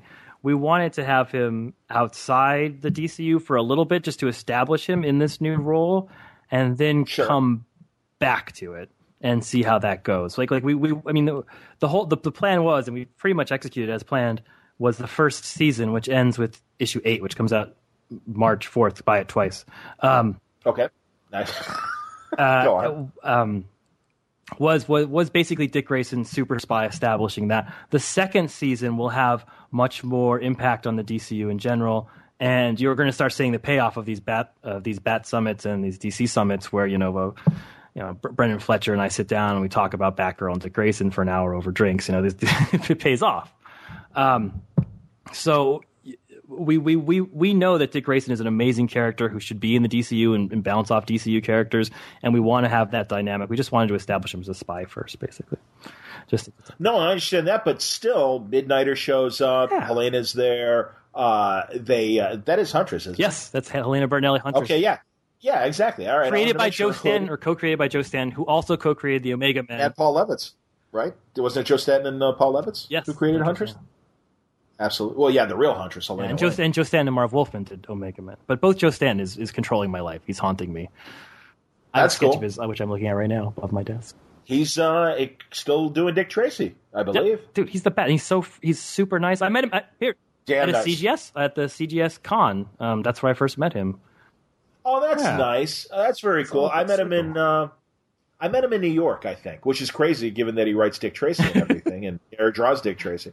Uh, although he's not a Chicagoan, and um, yeah, that's I met him in New York and very sweet. And yeah, I've talked to him a couple times uh, off off the record, and I do want to get him on. Oh, he must have uh, amazing stories. Yeah, man. No, E Man and uh, right you know, I mean, yeah, Green Lantern stuff back in the '80s, and, and no, I'm a I'm a longtime Joe Staton fan. Absolutely. Helena Bertinelli's origin story that um, Joey Cavalieri wrote. Yes, oh, oh yes, oh, yeah, I'm getting my history wrong. So yeah, him and Levitz created the original Earth Two. Right, Helena him and Joey C. Uh, Joey Cavalieri created the yeah. Bertinelli one, which is the one we use. Sure, and then and then uh, yeah, exactly, and that was the one that Greg yeah, used too. The one that Greg used. So. Yeah. Absolutely. No, and no, that's what I, but that's the thing. KG Beast and stuff. I mean, that's the thing. Luckily, the DC universe is so huge that even though Dick was out being a spe- secret agent and stuff, there were still elements of the DC universe popping up. So it never, even though he was doing his own thing, it still involved DC universe people, at least to me. So I didn't feel like, you know. Yes, absolutely. He was as disconnected as I was expecting him to be. Yeah, and we didn't make him like this sort of death spy. He's a super spy. He's a James Bond. You know, he's not a sort of yeah. super realistic spy. Um, so he could sort of he could still hang with the superheroes in that in that way. Yeah, uh, you you can't stop Tim and I from trying to play with every toy we want to play with. Basically, like Tim and I worship the DCU on some bizarre uh, Grant Morrison level, um, and we want to play with all the toys basically. Is um did you have any interest in, and maybe not time, or maybe you did? I don't know. You're not doing any of the convergence books, are you? No, the convergence thing happened when I mean it was planned a long time ago, and I was not very well known then. I, I remember sitting with Andreyko at um, at a, like a, a bat dinner, and he was like one of the first guys hired to do a book. And I was, I was like, well, what is it? How do you get in? What, what do you do? And he's like, I cannot talk about it. It is the utterly most secret thing. I was like, we're all sitting here like Scott Snyder's over there telling us what's going to happen to Batman in the next two years, and you can't tell me what's going to happen this little. Nope, nothing. You will know nothing. You will see nothing. I was like, oh man. Um, yeah, I know. I regret it. I, to write two issues of that, uh, I wish I had gotten in. So sure. Hell, are you kidding me? I was happy for Hilary Barta. He's doing uh, the covers for the um, Freedom Fighters. Oh, there's so many of the uh, so many little things. She's that yeah. I'm excited to read. I I don't know. I was always more of a DC guy than a Marvel guy but I really do hope that there are some shreds of the way they used to do things that do find a way of coming back in the existing books. Because some of the change for change's sake, I, can appreciate wanting to get new readers. Obviously, that didn't work, and that's why we're getting 24 new titles, along with the stuff that does seem to be working. So, I mean, there have been good stuff. I like what Lemire did man on everything. I like a lot of what Scott has done on everything. I like your guys' book. I, I, like Grayson. Woo-hoo! I think we Grayson. I don't know what the hell's going on with Superman. It just doesn't feel like Superman yet. It it just I, you know it's weird. And it was I was thinking about this. Do you remember from or and again this might be before your time, but maybe you've read it. During the Bronze Age, there was a series called Superman: The In Between Years, mm. and it literally was he was too old to be Superboy, but not quite working at the Daily Planet yet. It was his college years. And it was a backup series. And I, I want to get a guy like Bob, Bob Rozakis on or something like that because I'm pretty certain that Bob wrote stories. Marty didn't, Pasko didn't. Uh, but I'd like to find some, some guys that did because that was a great series. And I think there's a place to tell those stories and stuff. But I think they should be alongside Adult Superman. I, I, I don't, I still don't think making him 25 years old, I don't think was a good idea. Superman is is a tough, tough character to get right and to do exciting stories with. And um, yeah, I mean, I, and I, I, respect what they're doing. I mean, I'm not going to say that. Don't respect. Why oh, sure. Me, but um, but it, it, I I don't envy the task of of, of Greg and Geoff working on. Fine, fine, oh, absolutely. No, and yeah, Pak. No, listen, man. Pak's awesome. Soule's, Soule is, uh, you know, Charles Soule too and and and I, and I agree. I don't I don't blame Greg. And I think by the way, Greg, especially on Batman Superman, doing a lot of really neat stuff. That and well, it helped having the Earth Two Superman and yeah. Batman in there, in there too because they felt more like the real guys. Um, yeah, and, and by the way, everyone I know is writing and drawing these stories with the best intentions of making the best stories they can. It's just, um, yeah, I don't know. There's something missing, specifically with Superman in this post 52 era and it might be something as stupid as just those changes in the costume are still like off-putting to me. Have you seen the new costume? When, the new costume is a little closer. it's better. Yeah, it's it's a little. But you know whose design I wish they had taken was Nicola's and the Earth Two Superman's design, where they kind of incorporated what was the yellow belt into this like kind of break in the costume, and they put just a little bit more yellow in there. And again, I mean, these are all just picayune kind of nitpick things, and I I'm the first person that cringes when they hear somebody like me right now, like that's your problem with Superman. It it is more of a character thing where it just seemed like they tried too hard to be different for difference sake, and I can appreciate not wanting you know Lois and Clark to be married anymore, but to drive them as far apart as they initially did, it was just like, okay, whatever. And then just it took too long to get things going because again there were so many creative changes. I don't mean to keep haranguing. No, no, no. But yeah, I mean, if you, know. had, I mean, over the last ten years, if you had to pick like some of the top ten graphic novels that have come out, you might pick American Born Chinese, which is a freaking brilliant novel. I completely right? agree, and I and I am very optimistic with what's coming in this first arc. Uh, go on. And, and, and to take the author of that, which is it seems very simple, but it's actually a fairly radical book, and what it does with stereotypes and coming together and the structure of it sure. is is is very cutting edge. And to take the writer of that and to put him on Superman, I mean, I, am excited about that. I think that could be cool. That shows some risk taking and maybe some new direction on that. We'll see. I'm, I'm I, I am curious enough to open it up. Um, I mean, and I was excited prior to that, you know, with Romita coming on drawing, but like what Geoff has currently done, I don't think is different enough. Yeah, no, I think I think the change that's coming, I will be willing to will to check it out, and I do think it is a good angle to explore. Um, we'll see, but yeah, I, I just I, and also part of me, although I think obviously if you want the buzz to come from somewhere, it should come from the Superman title. I don't know what's happening with action. Is Greg Pak writing? Uh, yeah, that's action? the team. So it'll be Greg Pak and um, and Gene. Well, I'm gonna have to talk to Pak. I want to know what's going to happen in Greg's book while Gene is doing the Kryptonian as immigrant idea in in Superman. Yeah, see, I I, I know uh, a little bit about. I don't know. I, I delve into that world less because I'm doing a Superboyish thing in the Teen Titans. I don't know if you. What do you mean? It's been somewhat announced. Um, the Teen Titans Annual, which will come out actually during Convergence, will be one of the few new 52 titles that come out in, during Convergence.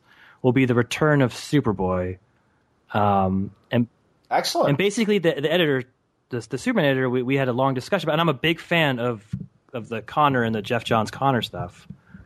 Um, yes, and he's he's sort of a character that um, I don't want to say got lost, but his his continuity got very thick in the new Fifty Two.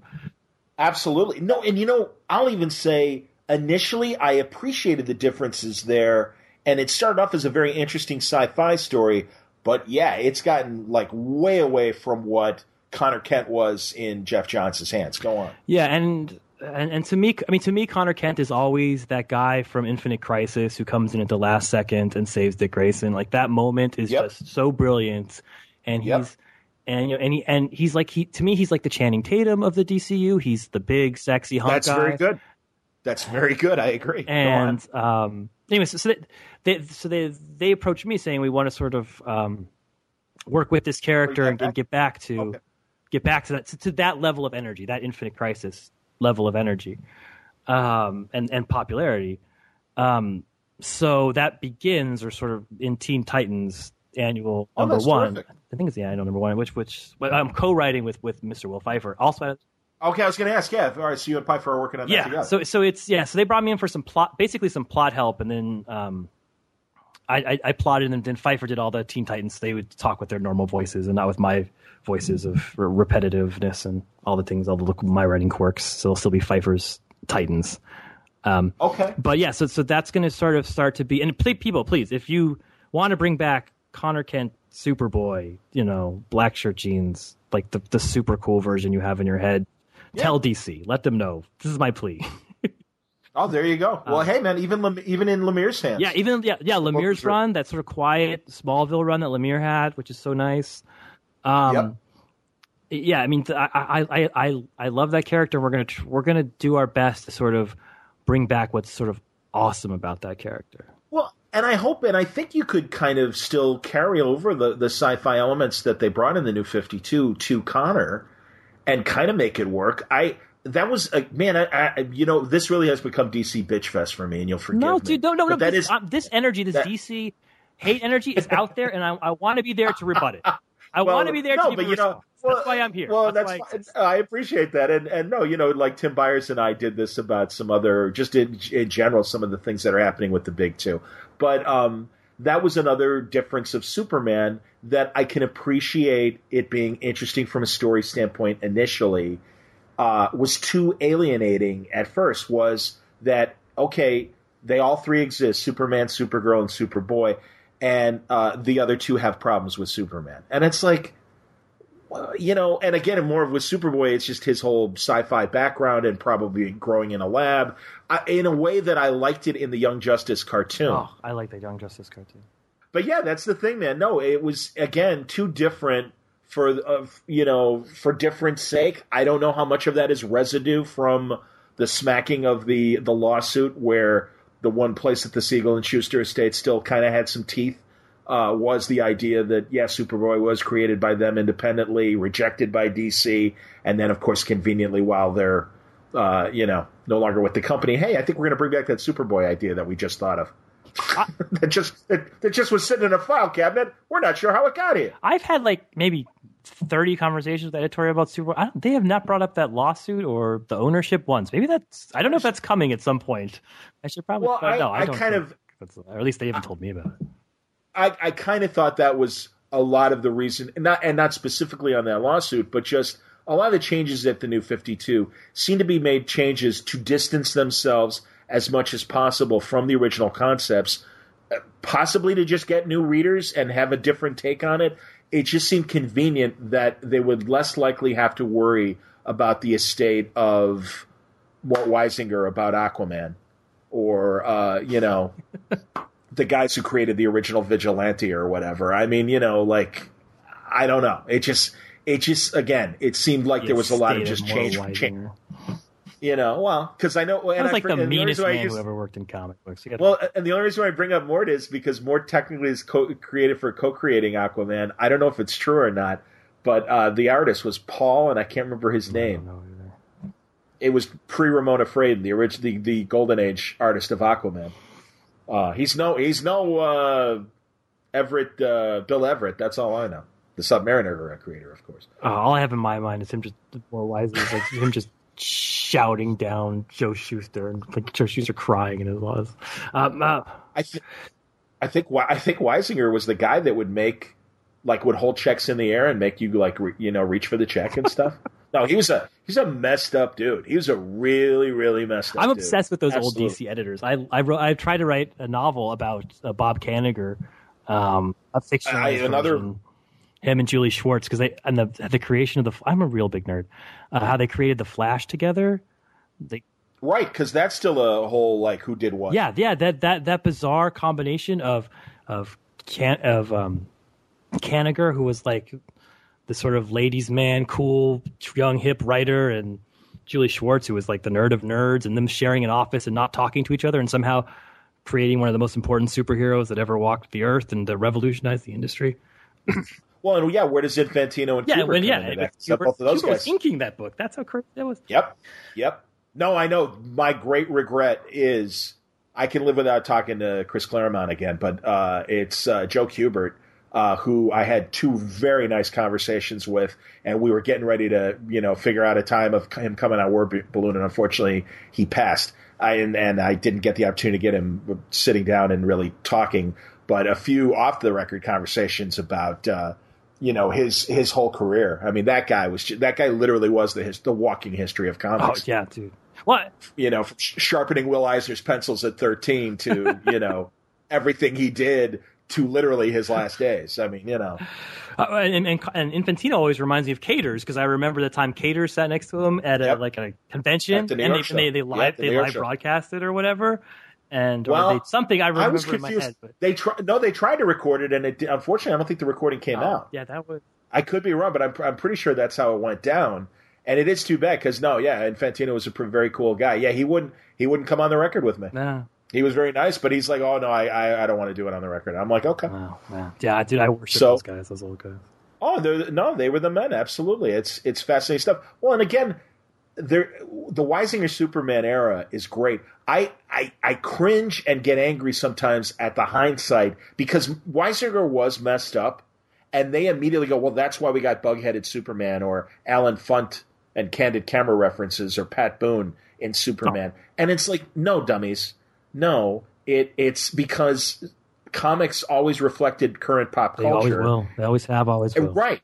And and the comic strips were doing the exact same thing, and it's like, yeah, no, it was it wasn't about Superman and and you know like the Luthor stuff was fine, but that yeah, it was just as important for them to make fun of a current fad in Superman in some way as it was to get Brainiac back in there for another story. Of course, of course, yeah.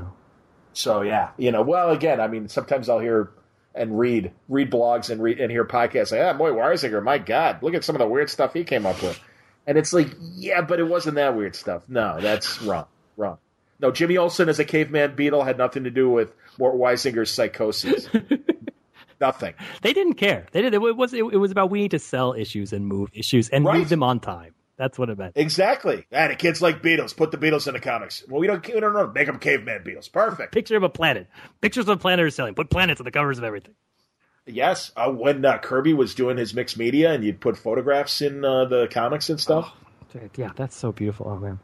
Like Galactic's Galactus's uh, space station and stuff is like half of a Mattel toy or something like that. yeah, and you know, Reeve floating in the negative zone with the background of that grave. Yeah, we yes. Um, Say there yeah, you go. Too. All right, so so well this this is cool, and it's good to hear that Dick Grayson's book will tie more into the DC universe uh, uh, post event.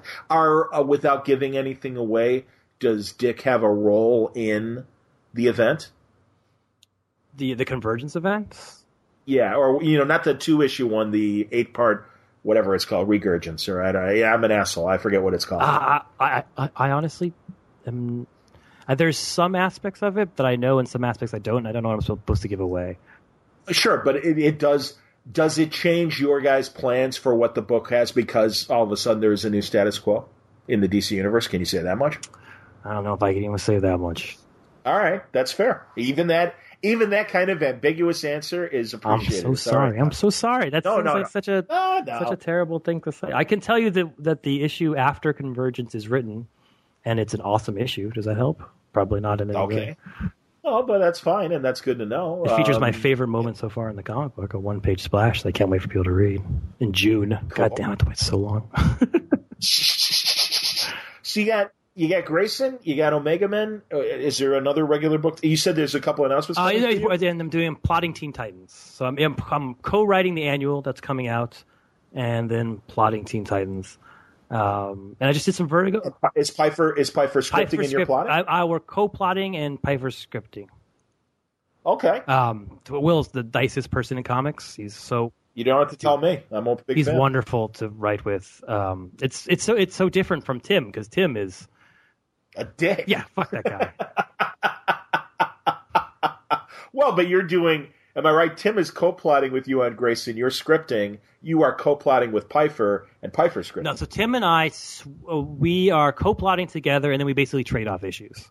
So we see, okay. we script. We basically script every other issue, or every, or sometimes we go two and two. Oh, okay. Uh, I don't think we ever go three and three. Um, yeah, well, Tim and I sort of look at it like um, anything you can do, I can do better. That's basically our relationship.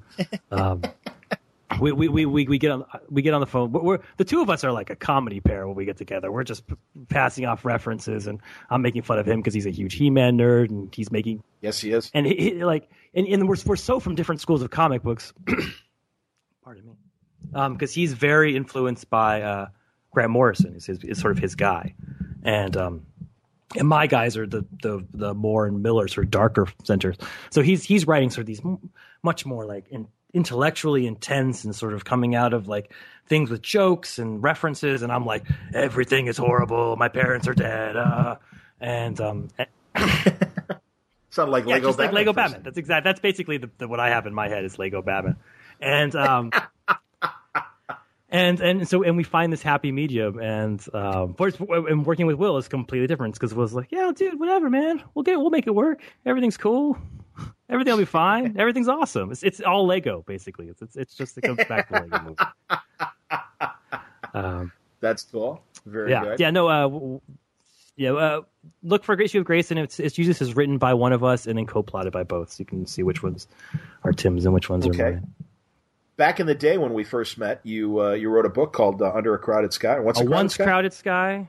A once crowded sky. Sorry, what? Son. How dare you get a book that came out three I know. years It's I'm I'm I understand. I have my hard copy, but I'm also looking at it on my Kindle. All right, sweet. Say that's why I got that big. Um, would you would you want to go back to that? I mean, and or uh, or superheroes in novels? Um, I don't think I'm going to go back to superheroes and novels. I started writing a sequel to that, and I wrote the first, I don't know, 30 pages of it, and I read it over, and it was no good. It was it was quite terrible, and I'm like, I don't. Maybe I'll put this to the side a little bit. Um, no, my my next novel I wrote, and it's on my computer. Um, is more okay. of a it's more of a war novel. It's about the CIA experience. Um, Which war? Uh, I guess the global war on terror. What would you call it? I don't know. Oh, the current, yeah, the, the current, current, war, yeah, status. the current status. Yeah, well, yeah, yeah. Is there? I mean, it is the war on terror, I suppose, because I was going to say, as opposed to the Cold War, which technically is over. Yeah, they call it the GWOT. That's what they call it inside the government, Global War on Terror. Oh, yeah, I like that acronym. All right. Um, yeah, a lot of people you, get the. You, you, often see people get the medal for war. That's what they call it when you get the medal. Um, if you find. How's Hollywood? How's Hollywood doing on uh, covering uh, counterterrorism and the and the current uh, espionage environment?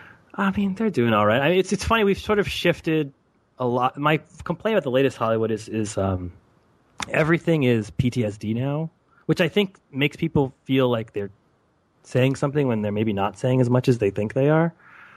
Post traumatic uh, stress disorder for people who don't know the anagram. But yeah, this, this sort this sort of idea that once you've you know been to battle or been in combat, you come back and you sort of leave part of your soul there and sort of suffer for the rest of your life, and um, that's a real thing. Like I mean, don't don't only downplay that at all. It's a it's a horrible thing. I've suffered from parts of it myself. Um, not that I was in the kind of combat that the army's in, but I've been in some very fairly dangerous situations. And like anyone who was over there, you know, I jump every time there's a firework, and and um, and I feel those memories in ways that are just so bizarre that you you can't even describe how you could just be turned down a street and you're driving down the street and you're like, wow, I'm back in Iraq, you know. Um, but like the media's gotten stuck on that idea and sort of they're, they're, they're, that once you've been to war you come back and like six of your friends died and you're sad about it and it's it's almost gotten cliche and it doesn't really discuss I think what the actual experience was of these million people who went over um, and fought in these wars and came back and they were so they were very bizarre wars they were like the enemy was not as, as clear as you think and it was our home was closer than it should have been and I don't think they've quite gotten the balance right I, th- I think they're sort of they're caught up in this like uh, they're caught up in the cliches so far. They need to get beyond it. What What's always fascinated me uh, about the the last few engagements of of soldiers is the use of mercenaries more, and of course it was. I think uh, I I really hate when there is a lack of truth when some sort of marketing department is is brought in to come up with a nicer word for mercenaries because like there there there were contractors. You'd always hear about contractors, and it's like these people aren't putting parquet floors in a bunch of living rooms, like when when they're talking about contractors, and it just made me very cynical about the way uh, the engagements in Iraq and uh, and Afghanistan were were fought. With it seemed like a lot more uh, what's the group? Is it Blackwater? Yeah, Blackwater. Is that the, yeah. is that one? Yeah, you know, like it seems like those companies were fighting American wars more than the American soldier was, and that I don't feel gets covered enough in the uh, entertainment. You know, that that that is trying to show that that side of the the the battle and stuff. I like movies like The Hurt Locker, and I see what you're saying too about uh, post traumatic stress disorder and everything. And and I haven't seen American Sniper. Did you I see haven't it? Seen, I I kind of.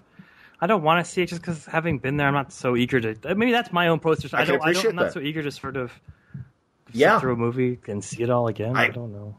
And like li- yeah, little things will start bothering me. Like that's not the kind of phone we use. Like that kind of stuff, I'll get stuck on it. I'll be like, ah, I could appreciate that. I didn't use that phone.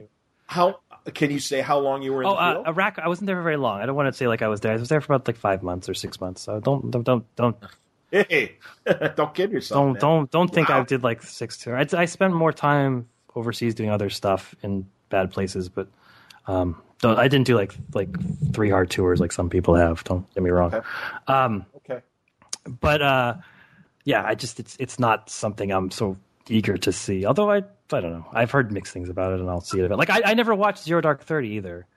I was going to ask. Okay. Okay. Um, so my pro- how about how about older espionage, like uh, things like stories set in the Cold War? My, you know, really for me, well, you know that. Well, yeah, that's the cheeseball stuff, and I and I love, I love '60s secret agent film and television. That was oh, dude, that please, I'm you know I, I was born in '64, so I was a five year old kid. Absolutely, I mean seriously, that is my bigger heartache about the Bill Cosby scandal. Is not about the Cosby Show. It's I Spy because I mean, and and again, in this time when we want heroes, and we we talk about it in the Weissman interview, and that's why I'm referencing this. We want non-white heroes.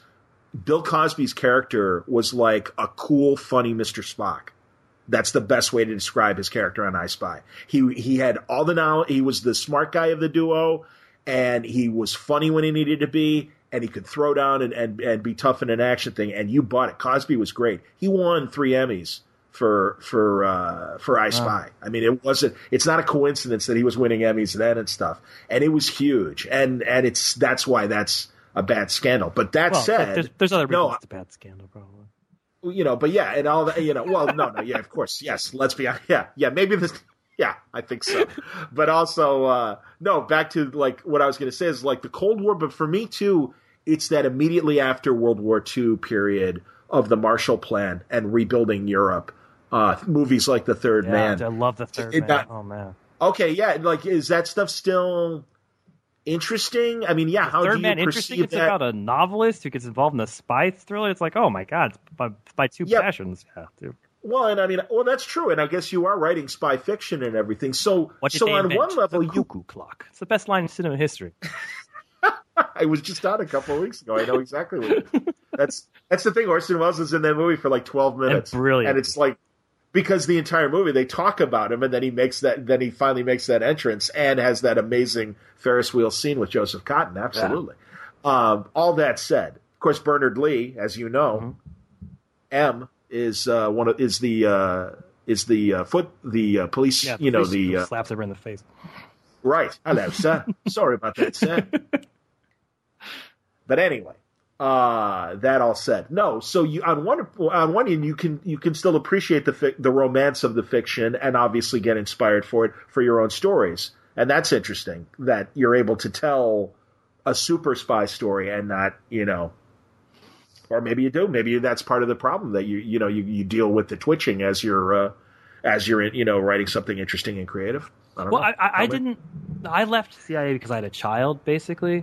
Um, I mean, I was, mm-hmm. I was, I did counterterrorism overseas. I sort of, I liked going to war zones. I mean, not liked. I don't know if that's the right word, but I, I was proud. Fun, yeah. interesting. Yeah. Oh, sure. That, that's, Absolutely. that's the part of the job that I, that I um, enjoyed or were stimulated by, or whatever. Um, and so I didn't, I, and, and I, I, am super proud of my time there and, and what, and um, what my colleagues were doing, and uh, and leaving it was very hard for me um, to make that decision. My wife's a lawyer, and you know she didn't want to live her life overseas, and uh, and I didn't want to live half my life away from my kids. Again, like I said, I was raised by my dad. I didn't sort of want to give them that life. Um, so when I watch things that are close to being CIA, I either have two. I have two reactions. Number one, I'm like, "That's crazy. It would never didn't happen that way." Or if it's good, I have the reaction of, "Oh man, I made the wrong decision. I want to go back." like like it's either either it's it's bad and I'm mad at it, or it's good and it makes me feel bad. Um, so I, I, I, tend to sort of not watch because of those movies. I'm never like in the mood to be like, oh man, I want to sort of critique. I, yeah, I don't watch uh, like The Americans. Like I watch that. That's actually made by a former CIA. I love that yeah, show. It's, it's, I love that fantastic. Show. Um, and because how about Allegiance, the new NBC one? Have you I, have you tried that one? It, yeah, yeah.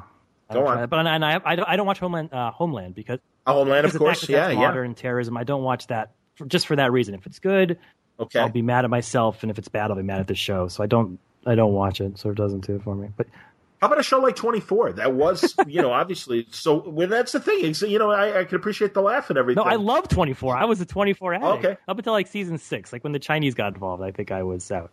Uh, but okay. uh, yeah, dude, okay. I was a well, I was a 24 addict when I was still um, NCIA. So we, I used to watch it while and we used to be like, wow, we wish we could freaking dial that up on our cell phone, the whatever the beautiful technology this guy has. I don't know where he's getting it.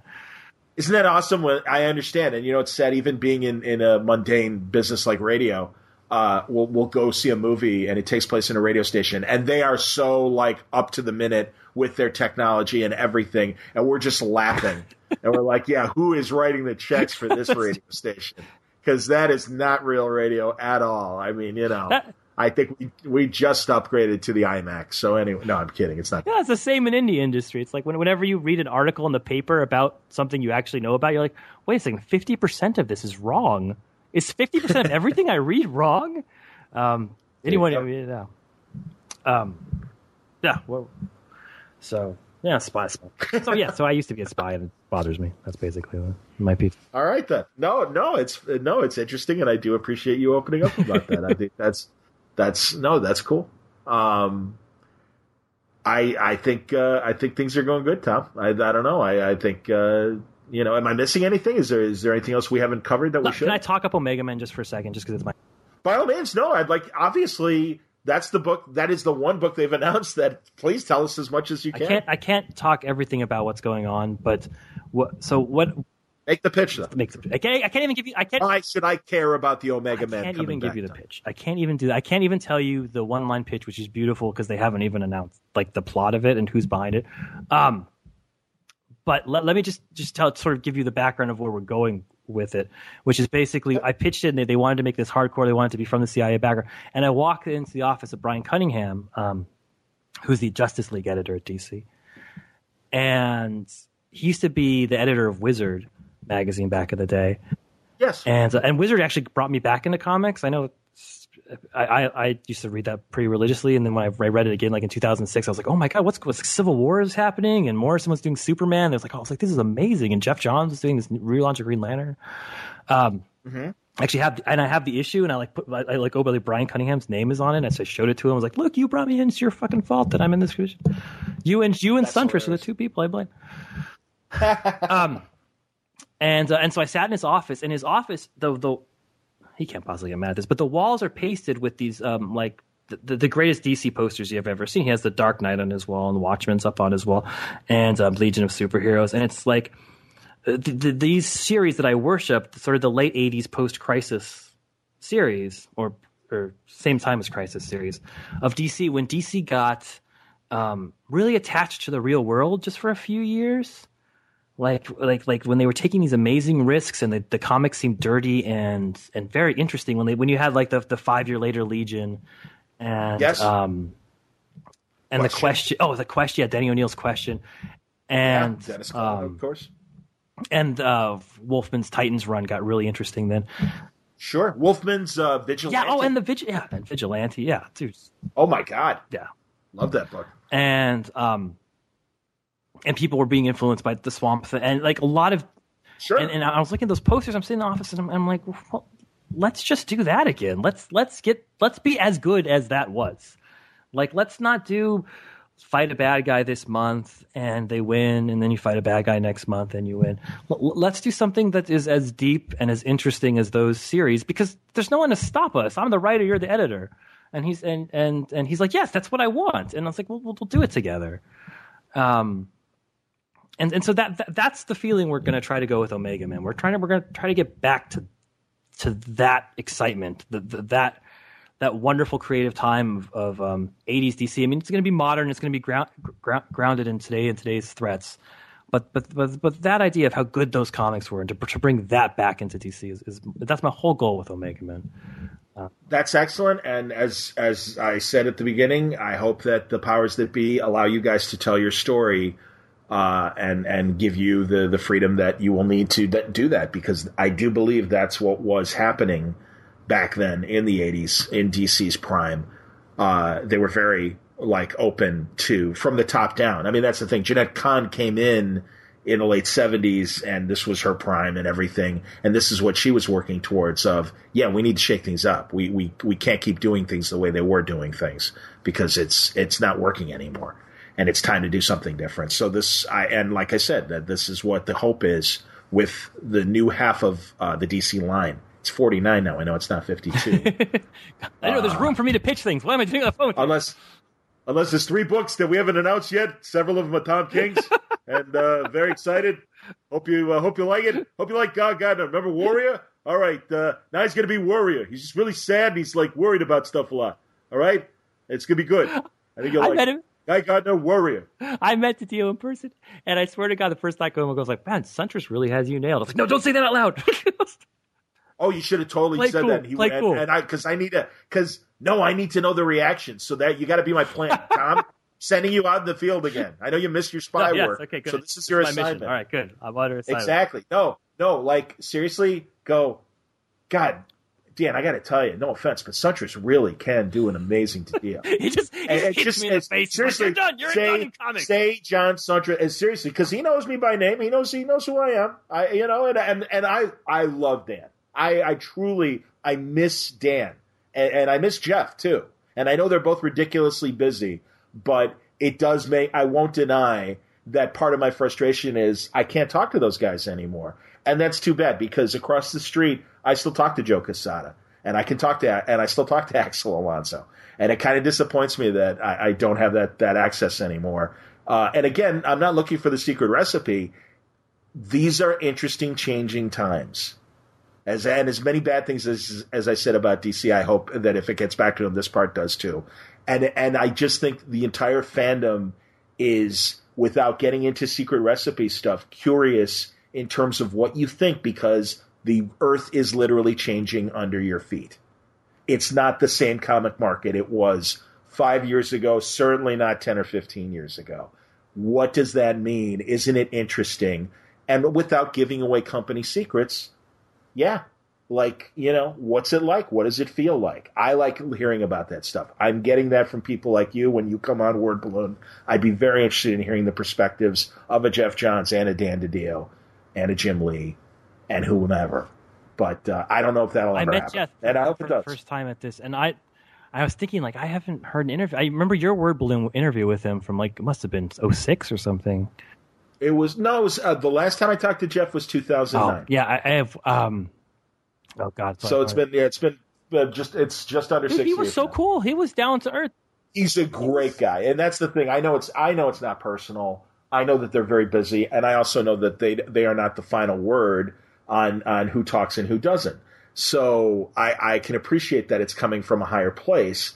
It's kind of silly though, and also I mean, may, you know, if maybe when I become CNN's John Siuntres and Word Balloon is following reliable sources, uh, then maybe they'll be on.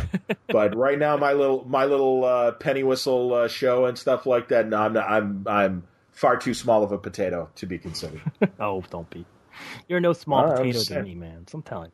Oh, thanks, man. No, no, and I, hey, no, I like what I. Hey, ten years in, everything's going fine, and it's because guys like you show up and you give good conversation as you've done. So, uh, no, good luck with good luck with Omega Man. I think you're. Who was uh, better, me or I- I- Fowler? Just so he knows. Just so he knows. Me, right? Oh, Fa- no, no, no, no. That's apples and Ah! oranges. You know. And also, Fowler's got like six or seven hours on you. I think. oh, you asked him what? Oh, you no, he- two questions then. Yeah, no, no. I love Tom. Tom's, Tom is my uh, you know, man. and really, we're- and I know that. I, I would not have met you had it not been for Tom Fowler. And I mean, that's the no. I love Tom, and Tom's a great guy. And it's very funny because really, within the last two months, I'm like, you know, I need to check in with Fowler and and get him back because no, it's it, when Fowler comes on, I know we're gonna have a two hour conversation. So it's uh, it's always good. oh man, I'm desperate to work for that guy. Work with that guy again for him. Yeah. Um, yeah, dude, he's a he's a modern genius, and not enough people know Tom Fowler. No, great guy, very great guy. Um, So, but uh, no, good uh, good conversation. Thanks, Tom man. King. All right, first timers, Tom King and uh, Matt Hawkins on Word Balloon today. Hopefully, uh, we'll have both back on soon. And it was a pleasure to talk to both of them. I hope you enjoyed today's conversations. It was brought to you today by InStock Trades at InStockTrades.com. There are great deals going on at InStock Trades on things like Scalped. Book One, the deluxe edition hardcover, is 45% off. It's just $16.49. RM Guéra and Jason Aaron at their best. Uh, you can also get uh, from Gerry Duggan Hawkeye versus Deadpool. The trade paperback is 45% off, $9.34. John Hickman, Salvador Larroca, Avengers Trade Paperback Volume 5, Adapt or Die. 45% off, $10.99. From Geof Darrow, Shaolin Cowboy, the hardcover for the Shemp Buffet is 50% off. It's just $9.99. My guy Jeff Lemire and Company doing Justice League United. Volume 1 is Justice League Canada. 50% off, $12.49. just the tip of the iceberg. Don't forget if your orders are $50 or more at InStockTrades.com, you get free shipping. There are other great deals happening right now. Check them all out for yourself. InStockTrades.com. John Siuntres saying thanks again for listening to Word Balloon. Uh, you can follow me on Twitter under my name, John Word Balloon. You can follow me on Facebook under my name, John Siuntres. The Word Balloon Network is there.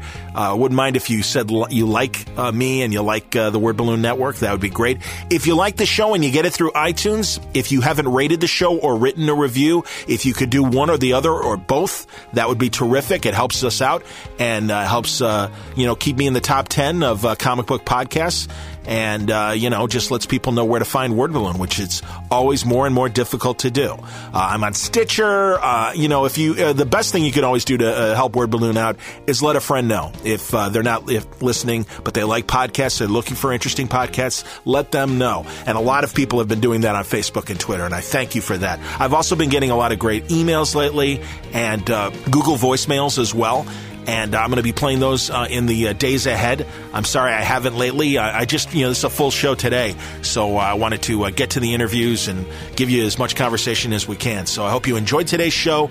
Keep looking for more neat stuff. Word Balloon's 10th anniversary coming up later on in just a few weeks. It's uh, May 10th of uh, 2015. It'll be 10 years, and neat guests are on the way between now and then and beyond. It's going to be a great 2015. I'm happy you're joining me for the conversations that we're having this year and beyond as Word Balloon celebrates anniversary number 10 later this year. Until next time, thanks for listening. Word Balloon is a copyright feature of Shaky Productions, copyright 2015.